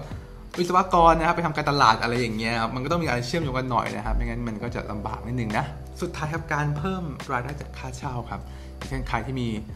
บ้านว่างๆเนี่ยปล่อยเช่านะครับมีรายได้เข้ามาเนี่ยคุณก็สามารถดีแคลร์เป็นรายได้ได้นะครับถ้าคุณเอาให้ชัวร์นะก็เสียภาษีนะครับก็จะสามารถเป็นรายได้ได้ แต่ว่าแบงค์เนี่ยอาจจะไม่ปล่อยให้ได้เต็มร้อยเปอร์เซ็นต์แล้วเช่นคุณได้ค่าเช่าสามหมื่นเนี่ยไม่ได้แปลว่าค่าเช่าคุณจะสามหมื่นนะครับแบงค์จะมีค่าเปอร์เซ็นต์หักลบอีกมันแล้วแต่ธนาคารเนาะ แต่ส่วนใหญ่ก็หักค่อนข้างเยอะเหมือนกันจะ 70 50%ก็แล้วแต่เขานะครับเพราะแบงค์มองว่าโอกาสที่แบบคนเช่าไม่มีก็จะเป็นไปได้ถูกไหมครับหรือห้องว่างอย่างเงี้ยแบงค์ก็ต้องเผื่อความเสี่ยงตรงนี้เอาไว้ด้วยนะครับแต่วิธีนี้ผมไม่ค่อยแนะนำเท่าไหร่นะครับ ก็คือว่า ถ้าคุณเสียภาษีเรื่องที่พักไปแล้วเนี่ยนะครับ เอาจริงๆมันแก้ไขยากไงคือต่อให้คุณบอกว่าฉันไม่ปล่อยเช่าแล้วเนี่ยแต่สรรพากรก็ยังคิดว่าคุณมีแนวโน้มที่จะปล่อยเช่าอยู่นะครับ ลองนึกภาพดิคุณเคยปล่อยเช่าบ้านหลังนี้อยู่ดีคุณไม่ปล่อยเช่าแล้วเนี่ยเขาจะตรวจสอบคุณไหมเขาจะสงสัยคุณไหมเป็นไปได้ครับดังนั้นในการเสียภาษีจำพวกปล่อยเช่าเนี่ยนะครับ มันมีแนวโน้มที่จะยกเลิกลำบากนะครับ ก็ไม่ค่อยแนะนำเท่าไหร่เนาะ ต่อไปคือการเตรียมตัวกู้เงินครับ ตอนนี้เราเริ่มรู้แล้วว่าฉันกู้เงินได้เท่าไหร่ถึงแม้อะไรที่อ้างอิงเป็นรายได้ได้บ้างนะครับ ถ้าจะกู้เงินเนี่ยจะเตรียมตัวยังไงดี อันดับหนึ่งเนี่ยที่แบบสำคัญที่สุดเลยคือต้องเตรียมหลักฐานการเสียภาษีนะครับ เช่นพอด90 อะไรพวกนี้นะครับ เตรียมด้วยนะ ต่อไปก็เป็นพวกหลักฐานรับรองรายได้ครับอย่างเช่นสลิปเงินเดือนนะครับเปโรนะครับใบรับรองเงินเดือนต่างๆนะครับซึ่งเอาจริง ๆ แล้วเนี่ยเปโรคือดีที่สุดนะครับแต่ละอันเนี่ยมันมีระดับความน่าเชื่อถือหรือเรตติ้งต่างกันนะครับระดับหนึ่งนี่คือ payroll นะครับน่าเชื่อถือที่สุดนะครับรองมาแล้วพวกสลิปเงินเดือนอะไรพวกนี้นะครับ payroll เนี่ยการตัดเงินจากธนาคารจากบริษัทเข้าสู่บุคคลถูกไหมนะครับยิ่งเป็น payroll ของพวกบริษัทมหาชนยักษ์ใหญ่ๆยักษ์ใหญ่เนี่ยที่มีความน่าเชื่อถือมากๆเนี่ย เรตติ้งคุณก็สูงด้วย เช่นข้าราชการนะครับอย่างเช่น พวกบริษัทมหาชนปตท SCC SCG อะไรพวกนี้นะครับ ก็จะประมาณนั้นเนาะstatement ขั้นต่ำนะครับ 12 เดือนนะครับ ถ้าคุณยังทำงานไม่ครบ 12 เดือนเนี่ยนะครับ คุณต้องทำให้ครบ 12 เดือนก่อน แต่บางแบงก์ก็ให้แค่ 6 เดือนก็มีนะครับสำหรับผมให้คุณเตรียมตัวให้ครบถ้วนไปเลยดีกว่านะครับ เพราะถ้าคุณทำสัญญามัดจำไปแล้วเนี่ยนะครับ แล้วมันกู้ไม่ได้อะมันมันเสียหายถูกไหมนะครับท่านเตรียมตัวให้ดีดีกว่าเนาะ ถ้าคุณเป็นคนหนึ่งที่แบบมาเริ่มงานใหม่ไม่ถึง 12 เดือน เช่น เริ่มที่ทำงานใหม่แค่ 5 เดือนหรือ 6 เดือนเนี่ยนะครับ คุณก็ต้องเอา statementจากที่ทำงานเดิมเอามาด้วยนะครับ เช่นทำงานใหม่ 6 เดือนทำงานเก่าหนึ่งปี บวกการเกิน 12 เดือนใช้ได้นะครับ แต่ว่าถ้าคุณทำงานใหม่เนี่ยไม่เกิน 3 เดือนเนี่ยแบงก์มองว่าคุณมีโอกาสเปลี่ยนงานสูงครับ เพราะฉะนั้นเนี่ยนะครับ ถ้าคุณยังไม่ถึง 3 เดือนให้ทำถึง 3 เดือนก่อนนะครับ แต่ว่ารวมมันเก่าต้อง10 12 นะถูกไหมเพื่อแบงก์จะมองว่ามันมั่นคงนั่นเองนะครับ ต่อไปอาชีพผู้กู้ก็สำคัญครับ อาชีพที่เช่นเป็นหมอทนายราชการเนี่ยโอ้โหกู้ได้เยอะนะครับ แล้วก็ดอกเบี้ยต่ำด้วยนะครับ แต่ถ้าอาชีพพวกเซลแมนนะครับหรือที่เน้นคอมมิชชั่นต่างๆเนี่ยนะครับก็จะค่อนข้างกู้ยากนิดนึงนะสุดท้ายคือประวัติการชำระหนี้เลยที่เราเรียกว่าพวกเครดิตบูโรนั่นเองนะครับเอาจริงๆแล้วการติดบูโรเนี่ยคนเข้าใจผิดกันเยอะนะครับ บูโรจริงๆแล้วมันคือประวัติการชำระเงินครับ ซึ่งประวัติเนี่ยมันมีหลายระดับนะครับ เช่นคุณส่งครบไม่เคยเบี้ยวหนี้เลยนะครับ ไม่เคยสายเลยเนี่ยประวัติมันก็จะดีเลิศถูกไหมแต่ว่าถ้าคุณแบบบางเดือนเนี่ยจ่ายช้าบ้างนะครับ บางเดือนผ่อนผันหายไปบ้างอะไรอย่างเงี้ย มันก็ไม่ได้แปลว่าคุณจะติดบูโรแบบกู้ไม่ได้เลยนะแบบแย่มากไม่ถึงขนาดนั้นนะครับ แต่ว่าเรตติ้งคุณก็จะลดลงไปเรื่อยๆนะครับ สุดท้ายคือเบี้ยวหนี้เนี่ยไม่จ่ายหนี้เลยเนี่ยอันสุดท้ายอันนี้นี่ยก็คือแบบหนักที่สุด หนักที่สุดนะครับ เสียเครดิตแล้วก็กู้ไม่ได้เลยนะครับ แต่ถ้าคุณยังไม่อยู่ขั้นนั้นเนี่ยคุณยังมีโอกาสกู้ได้อยู่นะอย่างเช่นเออผมเริ่มผ่อนไม่ไหวแล้วผมขอประนอมหนี้นะครับยืดเวลาเนี่ยอันนี้ก็เสียเครดิตเหมือนกัน แต่ว่ามันจะไม่แย่เท่ากับเบี้ยวหนี้นะ มันจะมีโอกาสอยู่ว่าลดลงไปหน่อยถูกไหมคะแนนก็ลดได้ลดขึ้นลงในตลอดเวลานะครับ ซึ่งส่วนตัวผมนะ คุณต้องรักษาเครดิตคุณไว้สูงสุดเสมอนะครับ คุณจะกู้เงินได้ง่ายนะฮะ ไม่งั้นเนี่ยคุณจะเหนื่อยทั้งชีวิตนะครับ เพราะบูโรเนี่ยหลายคนเข้าใจผิดว่ามันอยู่ได้แค่ 3 ปีไงสปีแล้วหาย ไม่จริงไม่ใช่นะครับ บูโรเนี่ยอยู่ทั้งชีวิตมันคือประวัติการชำระเงินของคุณนะไม่ว่าเขาจะเรียกดูเท่าไหร่เนี่ยเขาก็ดูได้หมดนะครับ สุดท้ายเนี่ยเราเริ่มรู้การกู้ทุกอย่างแล้วนะครับ ขั้นตอนต่อไปคือคุณต้องเข้าไปหาธนาคารครับ ส่วนตัวผมเนี่ยผมจะเลือกพนักงานธนาคารสินเชื่อที่ค่อนข้างเก่งและรู้จ่ายกันนะครับ คุณต้องเข้าใจก่อนนะครับว่าคนที่ดำเนินเรื่องการกู้ให้คุณเนี่ยนะฮะมีผลต่อการกู้ด้วยนะ ถ้าคุณไปเอาคนใหม่ๆที่แบบไม่ค่อยรู้เรื่องพวกนี้นะครับเขาก็จะดำเนินให้หนึ่งคือช้าแหละ สองนะครับก็คือแบบอาจจะมีตกหล่นรายได้กู้คุณจะน้อยลงนะครับ การเขียนเข้าไปเขียนคอมเมนต์เข้าไปเนี่ยก็จะ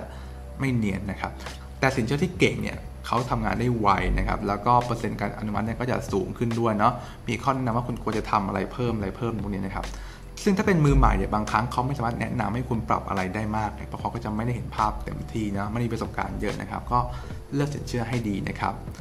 หลายคนก็มีคำถามอีกแหละครับว่าเฮ้ยฉันจะกู้เงินแบงค์ไหนดีเนี่ยอันนี้ถามกันมาเยอะจริง ๆ นะ ผมให้ 2 อันแล้วกันเนาะถ้าบอกชื่อแบงค์นี่คงจะไม่เหมาะเท่าไหร่นะครับ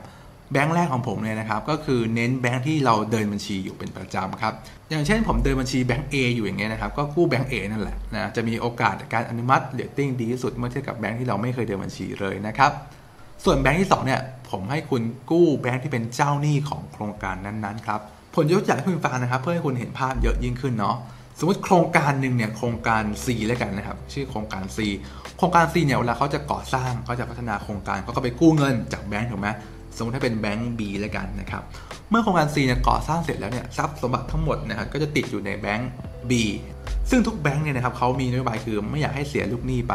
เพราะลูกหนี้ของเขาก็คือลูกค้าหรือว่าคนที่ทำเงินให้กับบริษัทถูกไหมครับดังนั้นเนี่ยนะครับแบงค์ B เนี่ยจะมีโปรโมชั่นครับเพื่อจะรักษาฐานโครงการนี้เอาไว้ครับ อย่างเช่นถ้าคุณซื้อโครงการนี้ถูกไหมแล้วคุณกู้ซื้อกับแบงก์บีเนี่ยหนึ่งคือจะปล่อยง่ายขึ้นนะครับปล่อยง่ายขึ้นนะสองคือดอกเบี้ยก็จะถูกลงนะเพราะมันเหมือนแบบก็วนอยู่ในแบงก์เดิมอะไม่ได้ไปแบงก์อื่นนะครับเขาก็จะดึงลูกค้าเขาไว้ถูกไหมอันนี้ก็เป็นข้อที่ดีนะครับ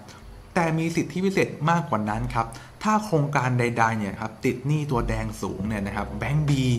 มีโอกาสปล่อยกู้ได้ง่ายกว่าเดิมมากนะครับ ประสบการณ์ของผมนะเคยซื้อโครงการหนึ่งที่แบบห่วยมากนะครับ เจ้าของโครงการเนี่ยติดหนี้ตัวแดงเริ่มงองแงเริ่มส่งไม่ค่อยได้แล้วนะครับ ผมเนี่ยก็ไปกู้แบงค์ที่เป็นเจ้าหนี้เขานะครับไม่ขอเอ่ยชื่อเลยกันเนาะแต่ว่ากู้ได้แบบมากเลยแล้วกู้ได้ง่ายมากนะครับเพราะว่าแบงค์เนี่ยมองว่าไอ้โครงการเนี้ยมันมันจะเริ่มเจ๊งแล้วไงนะครับถ้าคุณไม่เปลี่ยนลูกหนี้เนี่ยเปลี่ยนมือเนี่ยมันจะตายไงแล้วแบงค์จะชวดหนี้ทั้งหมดนะครับ พอเป็นแบบนั้นเนี่ยแบงค์ก็จะปล่อยง่ายมากเลยนะครับ ปล่อยแบบโฟล์เลยนะครับ ผมก็เลยได้ของห่วยมาแบบโฟล์นะครับ งงครับ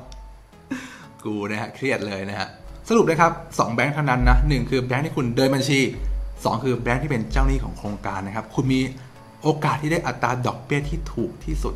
และดีที่สุดได้นะครับ ก็หวังว่าทุกคนเนี่ยจะสามารถไปกู้เงินได้อย่างสบายใจนะครับ ไม่แบบ ไปแล้วแป๊กนะฮะหรือว่าไปแล้วกู้ไม่พอนะครับโอกาสนะครับมีไว้สำหรับคนที่เตรียมตัวเสมอนะครับขอบคุณทุกคนที่นั่งดูจนจบนะครับก็หวังว่าคุณจะได้ความรู้เรื่องการลงทุนอสังหาริมทรัพย์เนาะถ้าสนใจเรื่องสัมมนาอสังหาริมทรัพย์เนี่ยหรือจะลงทุนอสังหาให้เช่าเนี่ยก็ดูลิงก์ด้านล่างนี้ได้เลยนะครับขอบคุณนะเจอกันในคลิปหน้าครับสวัสดีครับ